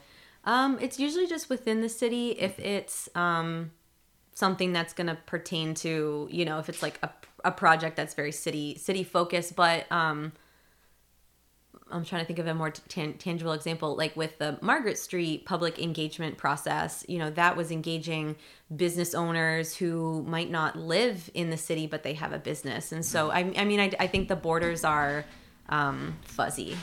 Yeah, no, it's like I yeah. look at like uh, if you go down just Margaret Street, there's a bunch of shops on there that like the owners don't live in the city, but obviously have a very like I, I just know like Simon and Joy from Yama don't live in the city, but. Mm Mm-hmm. They're right on the city of Plattsburgh, so like they would be someone you know, as with you know Twisted Carrot and um, you know some of the other shops right there, you know that they would have a big stake in it just because yeah. that's their storefront in the walk-in. Like, and again, Absolutely. most most of the stuff I look at, if you're trying to improve on something, it's never really going to be worse. It's just going to be like, how good can we make it?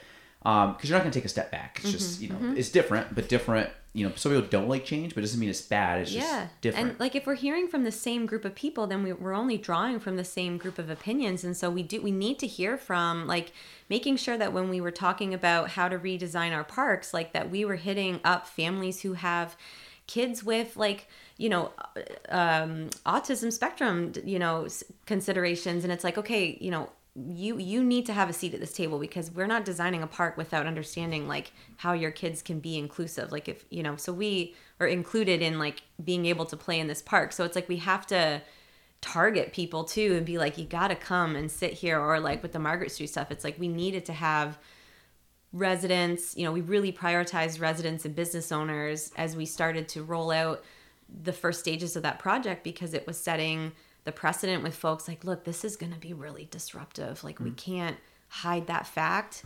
But if we don't do this work, like, there could be a water main break and then it's going to be like oh, yeah, a mess for a long time. So it's like we, we got to, you know, everybody should have an opinion about how this is, but you are like the biggest interest groups on this and so we really need to make sure that your voices are included well i think the big i think you guys are doing it's like the transparency aspect that's really what it is because you're in a public space so it's like people you know you do want to know like why are they tearing that building down or why are they doing this? And not that it's not good or bad but it's kind of more of just educating of like this is the decision why we made the decision. I think you know really if you whether it's city council the mayor i mean they're elected officials. So that, you know you're electing them with the idea that i'm using my right to vote that person in and then i'm letting them represent me. So you can't micromanage that person. Um, but it, you know i think the idea of just knowing what's going on is good but then you have to let the people that are there do the yeah. leadership aspect because you voted them in, yeah. or run for public office if you really want to be I that know. much involved. Which you know, God bless anybody that runs for public office, but it's it's still it's a thankless job. But I think if you you know the idea that you you vote and then I just you got to be you, you can have your opinion stuff, but you at a certain point you have to be hands off and just let them do their thing because you voiced your opinion, yeah, or by voting.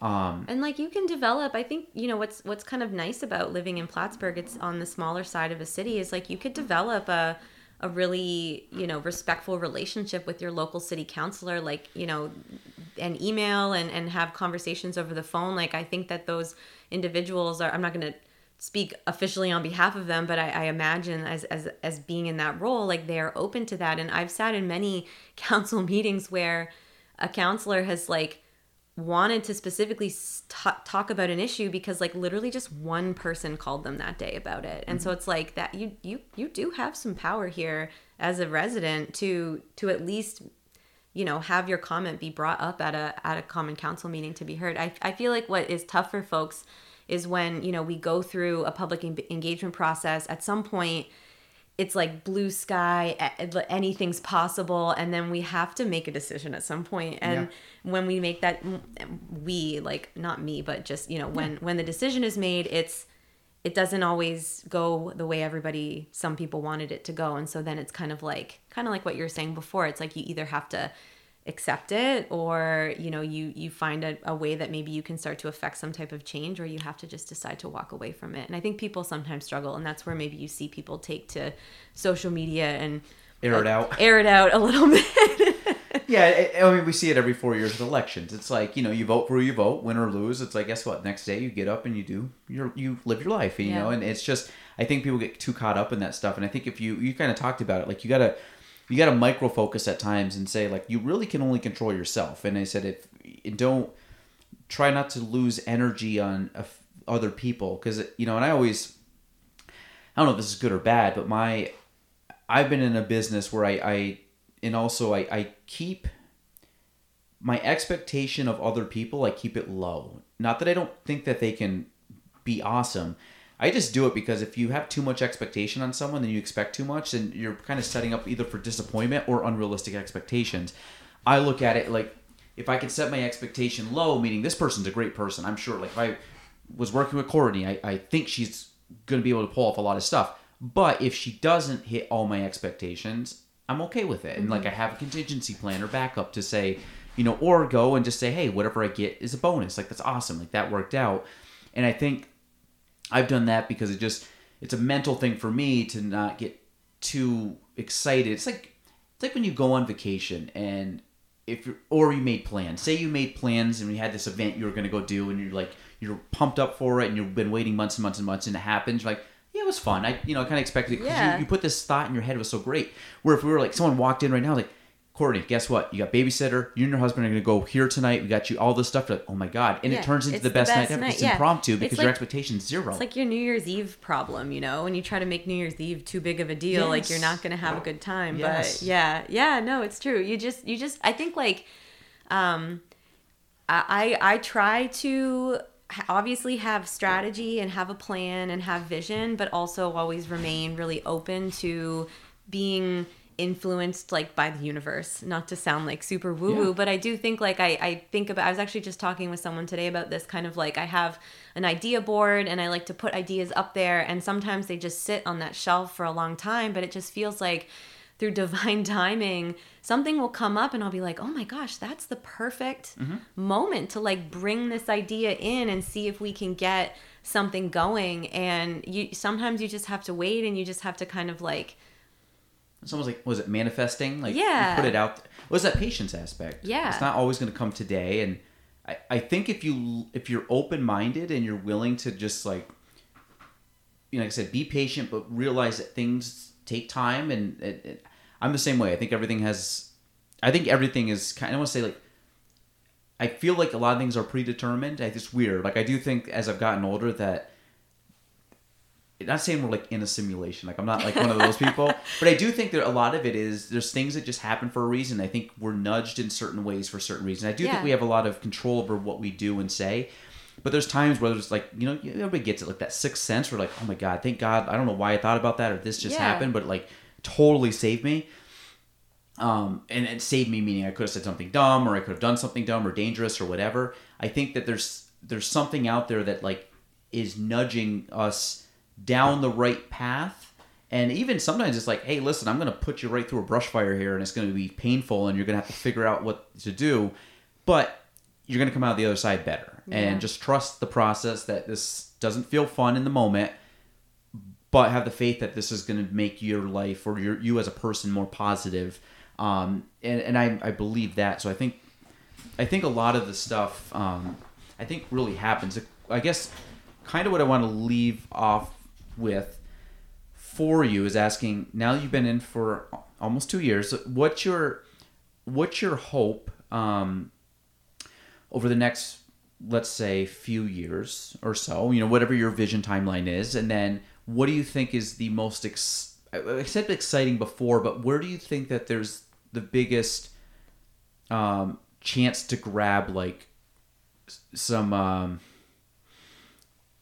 I'm gonna say grab for a really bad term, grab results. Like grab like Like some low hanging fruit. yeah, like low hanging fruit, like something that you can say like this is something that I know we can pull off in the next few years, and then where do you hope that you can kind of take at least your impact on the city? Where do you think that can go or community? Um, it's like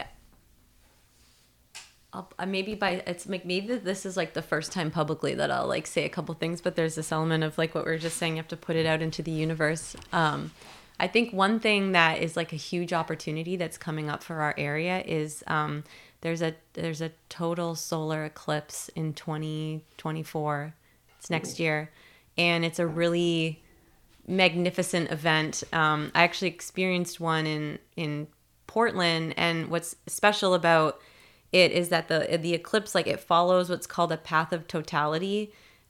Not that I'm an expert on any of this, but basically, You if, sound great. What you're talking about? if yeah. you're if you if you're in the path of totality, there's a moment uh, during the day where it is completely pitch black dark, and and like really cool things happen in that process of the eclipse happening, um, and so when I was living out in Portland, we went out to, you know, is someone's camp and just had a really nice evening. And then there was a guy with like a astronomer thing. Anyway, we got to watch it. It was just a great experience. And it was also economically wild for the area. Like people made money off of the total, the, the, the I was eclipse. gonna say because it would only happen in certain areas. So this path of totality was only in certain areas. So every municipality along the path, like they were having festivals and you know people were charging money for people to camp on their front lawn like you know it's like yeah come camp on my lawn for 60 bucks like it was this Yeah. really big moment and it's happening in plattsburgh next year we are in the path of totality and i think that we need to as a community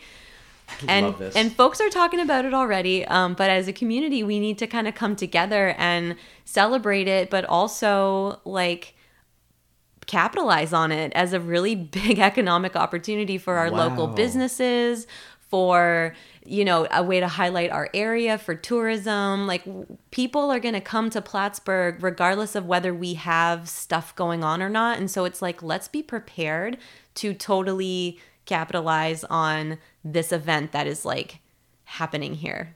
Are you looking it up right now? Yeah, it's cool this eh? is awesome. it's so really cool. April 8th, 2024.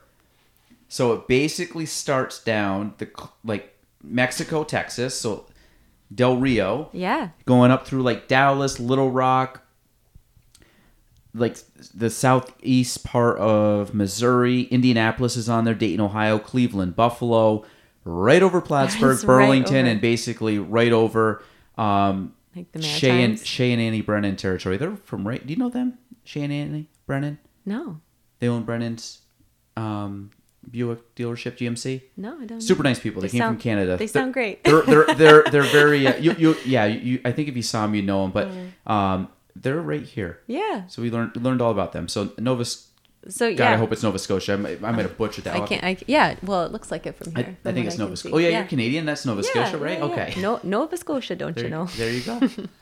yeah. Um, So anyway, I think that that's a big opportunity. I'm really excited about it. I know that there's folks at SUNY that are also talking about it, um, but I think I'm making it. I'm, I'm putting it out into the universe because That's I think awesome. if there's other people in the community that want to um, collaborate on something like this, uh, I think I think doing something to commemorate this happening in Plattsburgh, and I and also just I think of it obviously economically as like let's let's like support our local businesses and our local economy, and you know put it reinvest it back. So so I think that's really exciting. That's awesome. Um, the other thing that I'm really excited about, maybe this is more of like something that I I hope to be really changing the the face of in in the next little while is is actually the way that our community conducts public engagement in and of itself. Um, and so we're looking at creating it's kind of like an online platform where people can come and they can see the different projects that the city's engaged in and they're able to leave their comments and feedback all virtually on their own time and in their own space. And what's really powerful about this type of software is that the idea is that you you create a, a user profile, you share some of your information, not not anything, but just kind of like or not everything, but you know, some basic things. And then we can start to map who in our community is participating and where we might need to go and target more of our outreach so that we're including everybody in the conversation. Um, and so this is like still being built. We're hoping that it's going to launch in the spring.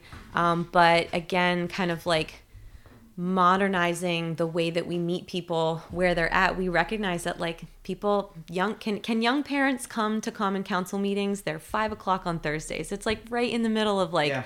bedtimes and dinners and you know what about folks who have to work at that time? Or what about folks who you know they can't they don't have the mobility or the car or anything. They can't come in person to city meetings. So we they're they're televised though, like on they, they stream are them. they are yeah So, but still, it's like you said, if you're doing making dinner, it's hard to like listen to what's going on. Yeah, I, I yeah, I've been there trying Yeah. to like I'm like something important's Put happening. but- AirPods on and be like- definitely. So anyway, this this is something that we're you know I'm I'm I'm hopefully um, going to be launching this spring uh, where we we are able to engage with the public in a virtual way and and hopefully solicit feedback that is like meaningful and more diversive and you know can really you know take some of the conversation out of facebook and social media um, where you know people aren't always getting to hear all the comments and everything and actually put it into a place where you know our the mayor's going to be looking at it our city officials like folks will be you know seeing seeing what's being talked about Could you, if you did like a platform, and maybe this is it. So if this is exactly what you're doing, you can tell me to stop. So if you, like, if someone went on and like, let's say they type, like, I went on and made some comment of like, I think the we need better garbage cans or something, you know, which I knew was on like some, you know, it's a small thing. Was on uh, one of the surveys uh, a few years ago. But like, say I went on and said like, our garbage cans are terrible. We need a new design. Blah blah blah. And I posted that. Is there a way that I could like add that and people could just add almost like a want or a complaint or you know things that they want changed and then it gets upvoted. yeah So that's what it is. Yeah. So all of a sudden, like, okay, 500 people really feel good about this garbage can. The next biggest thing is 150 people. Like, we got to take care of these garbage cans. Yeah. Okay, so Yeah. that's that. I was gonna say, like, that seemed like would be this, a good it's like this litmus platform for. where it's kind of like you know we can we can throw a map up and say like hey where do you think you know we need garbage cans. Where where are you noticing we need garbage cans in the city? And Mm-hmm. then people can just drop pins to say you know what? We could really use one over here. And then Gotcha. one person puts the pin on but then like 80 people like it. So it functions like social media. You can like and comment and all of that but it's just within this platform and then we're able to gather that data and analyze it and collect it and um That's and then do stuff with it. Yeah there's Yeah. some cool there's some cool stuff about it. We're um I'm- I'll like I'll workshop this with you right now. Like, what what do you think a website like that should be called? Just the actual name. Yeah. For for the city. Yeah, Um, I mean, if you want to go off the branding aspect of like Discover Plattsburgh, which I think is cool, I think you have to. I I don't like. Now that's a bad thing. I, we're the Lake City, which I think is cool, but I don't think a lot of people think of Plattsburgh as the Lake City. Yeah. Go, um, so I always go Discover Plattsburgh. I like to keep things on brand, so I think. I mean, discovering Plattsburgh would probably be a little too generic. Um, but I think it's something where, like, I mean, this is gonna be this is gonna be very boring because I I'm know, on I'm the putting spot. you on the but like if, but it, not like your Plattsburgh, but something along along the lines of, um, like you local person, but Plattsburgh as a community. Like you're trying to encompass more people. I think that's really what it comes down to. Is like if you like, I'll take uh, a U First Federal Credit Union. They when they had uh, Jody Carpenter on, she talked about like you first, and they kind of came up with everything. And the reason they call it like obviously you first, meaning like you first, but you came from Plattsburgh State because they were part of the university. So that that's where it ah. started. It really uh, originally started as a Plattsburgh State Credit Union, and it kind of morphed out into U First Federal Credit Union. And what they did, the, the the moniker behind it, or the how that all came about, was a mixture, and that's why it's the actual you, because it means you as a person, but university, and they kind of put that spin on it. I think something creative like that with the city would be good. I think it does have to have some teeth behind it from a, a branding standpoint that you can run with it and turn it into almost like a slogan for the city. Um, and again, I think if you gave enough people some creativity or also just like threw it out there and said like what can you guys pull from these are general things like the city we want to encompass community we want to encompass um, the localness we want to encompass new ideas you know kind of a turning of the page i think anything along those lines Yeah. I like turning that. into an eloquent eloquent um, phrase would be Uh, good so we're looking at like verb or noun Plattsburgh.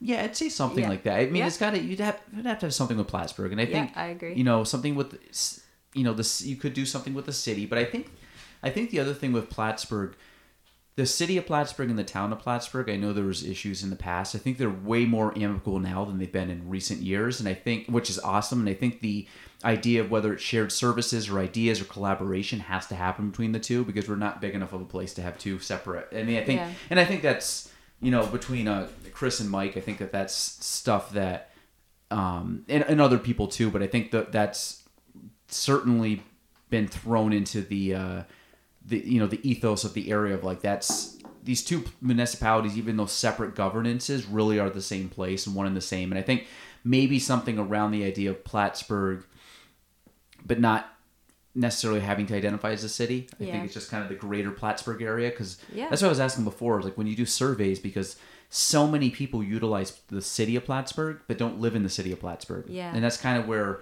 And I think what's actually what's cool about just to last shout out to this project, but you know anyone could effectively make a user profile and then let us know, you know, is your resident wh- where's your main place of residence, and then we'd actually be able to see in the in the analysis like oh look we've actually got a lot of folks who live in beekmantown who are interested in this project. Like what what's the connection? Why is that? How do we like further engage that? So i think Yeah. um if you're like a data nerd then it's like a good it's a good thing. Yeah.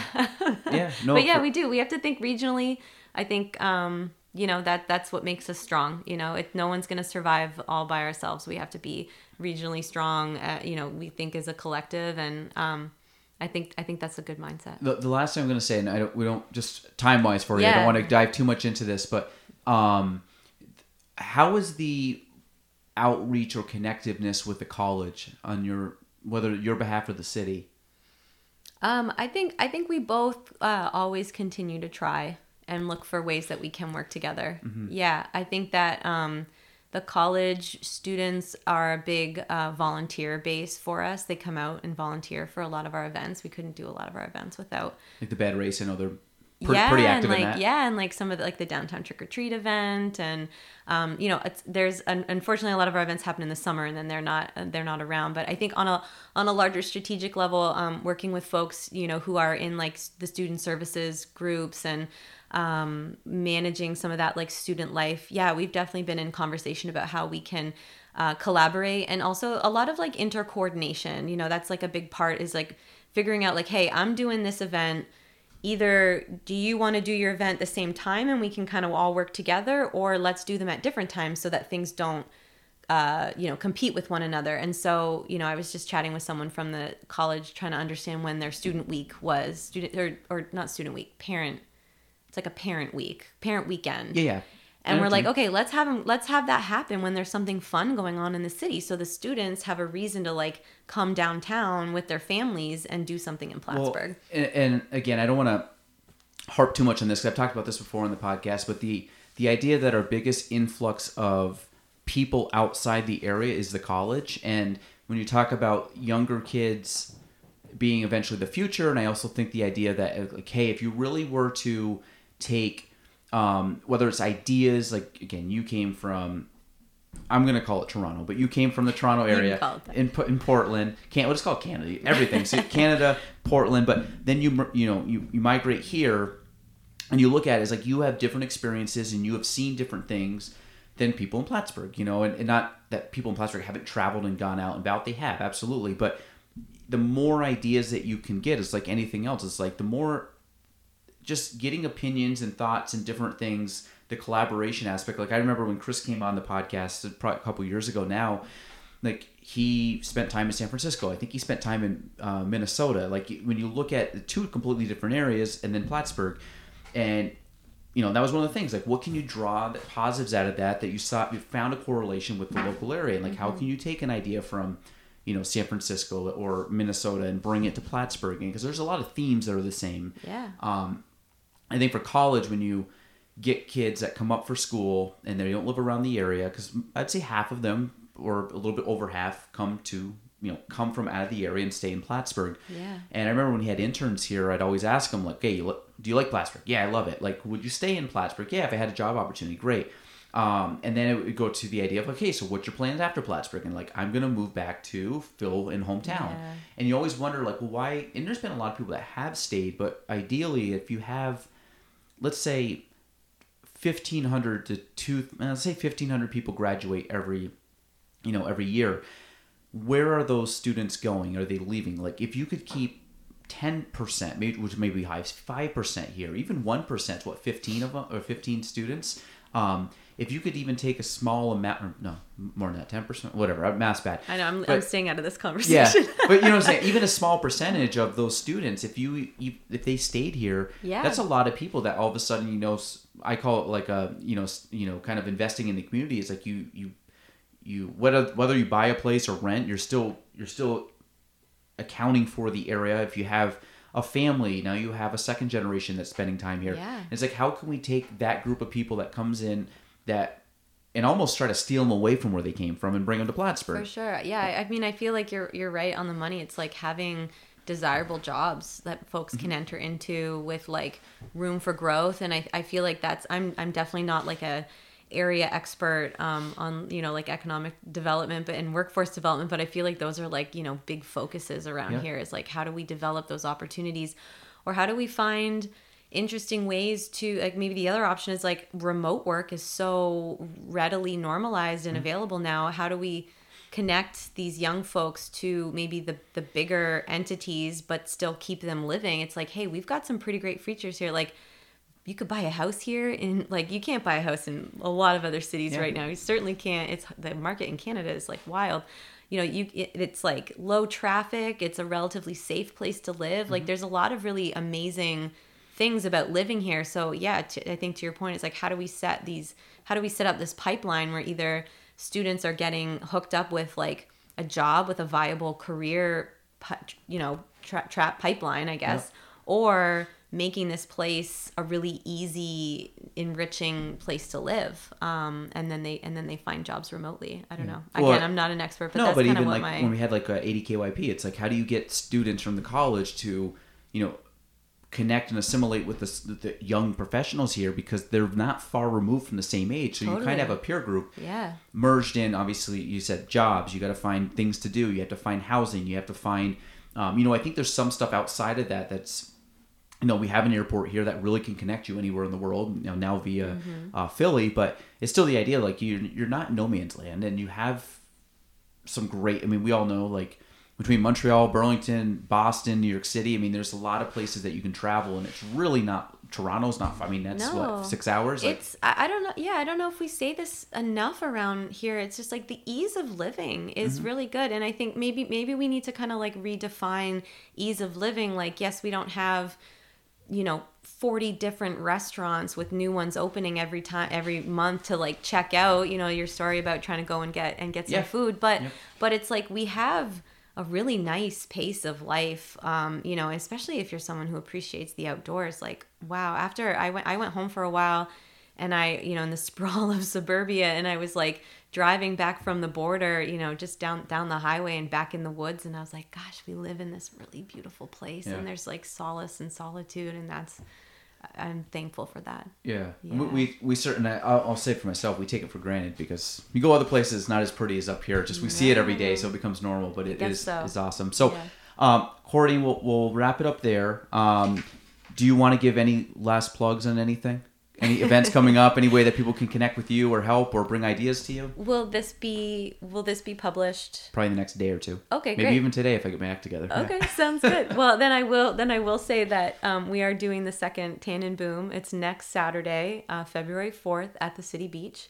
It's from two thirty to five thirty. Um, it's gonna be super fun. It's supposed to be super cold that day, but we're gonna have a bonfire. There's like smaller some smaller fire pits and there's also going to be a tent with a heater inside. There's going to be music and beer and food and activities for kids.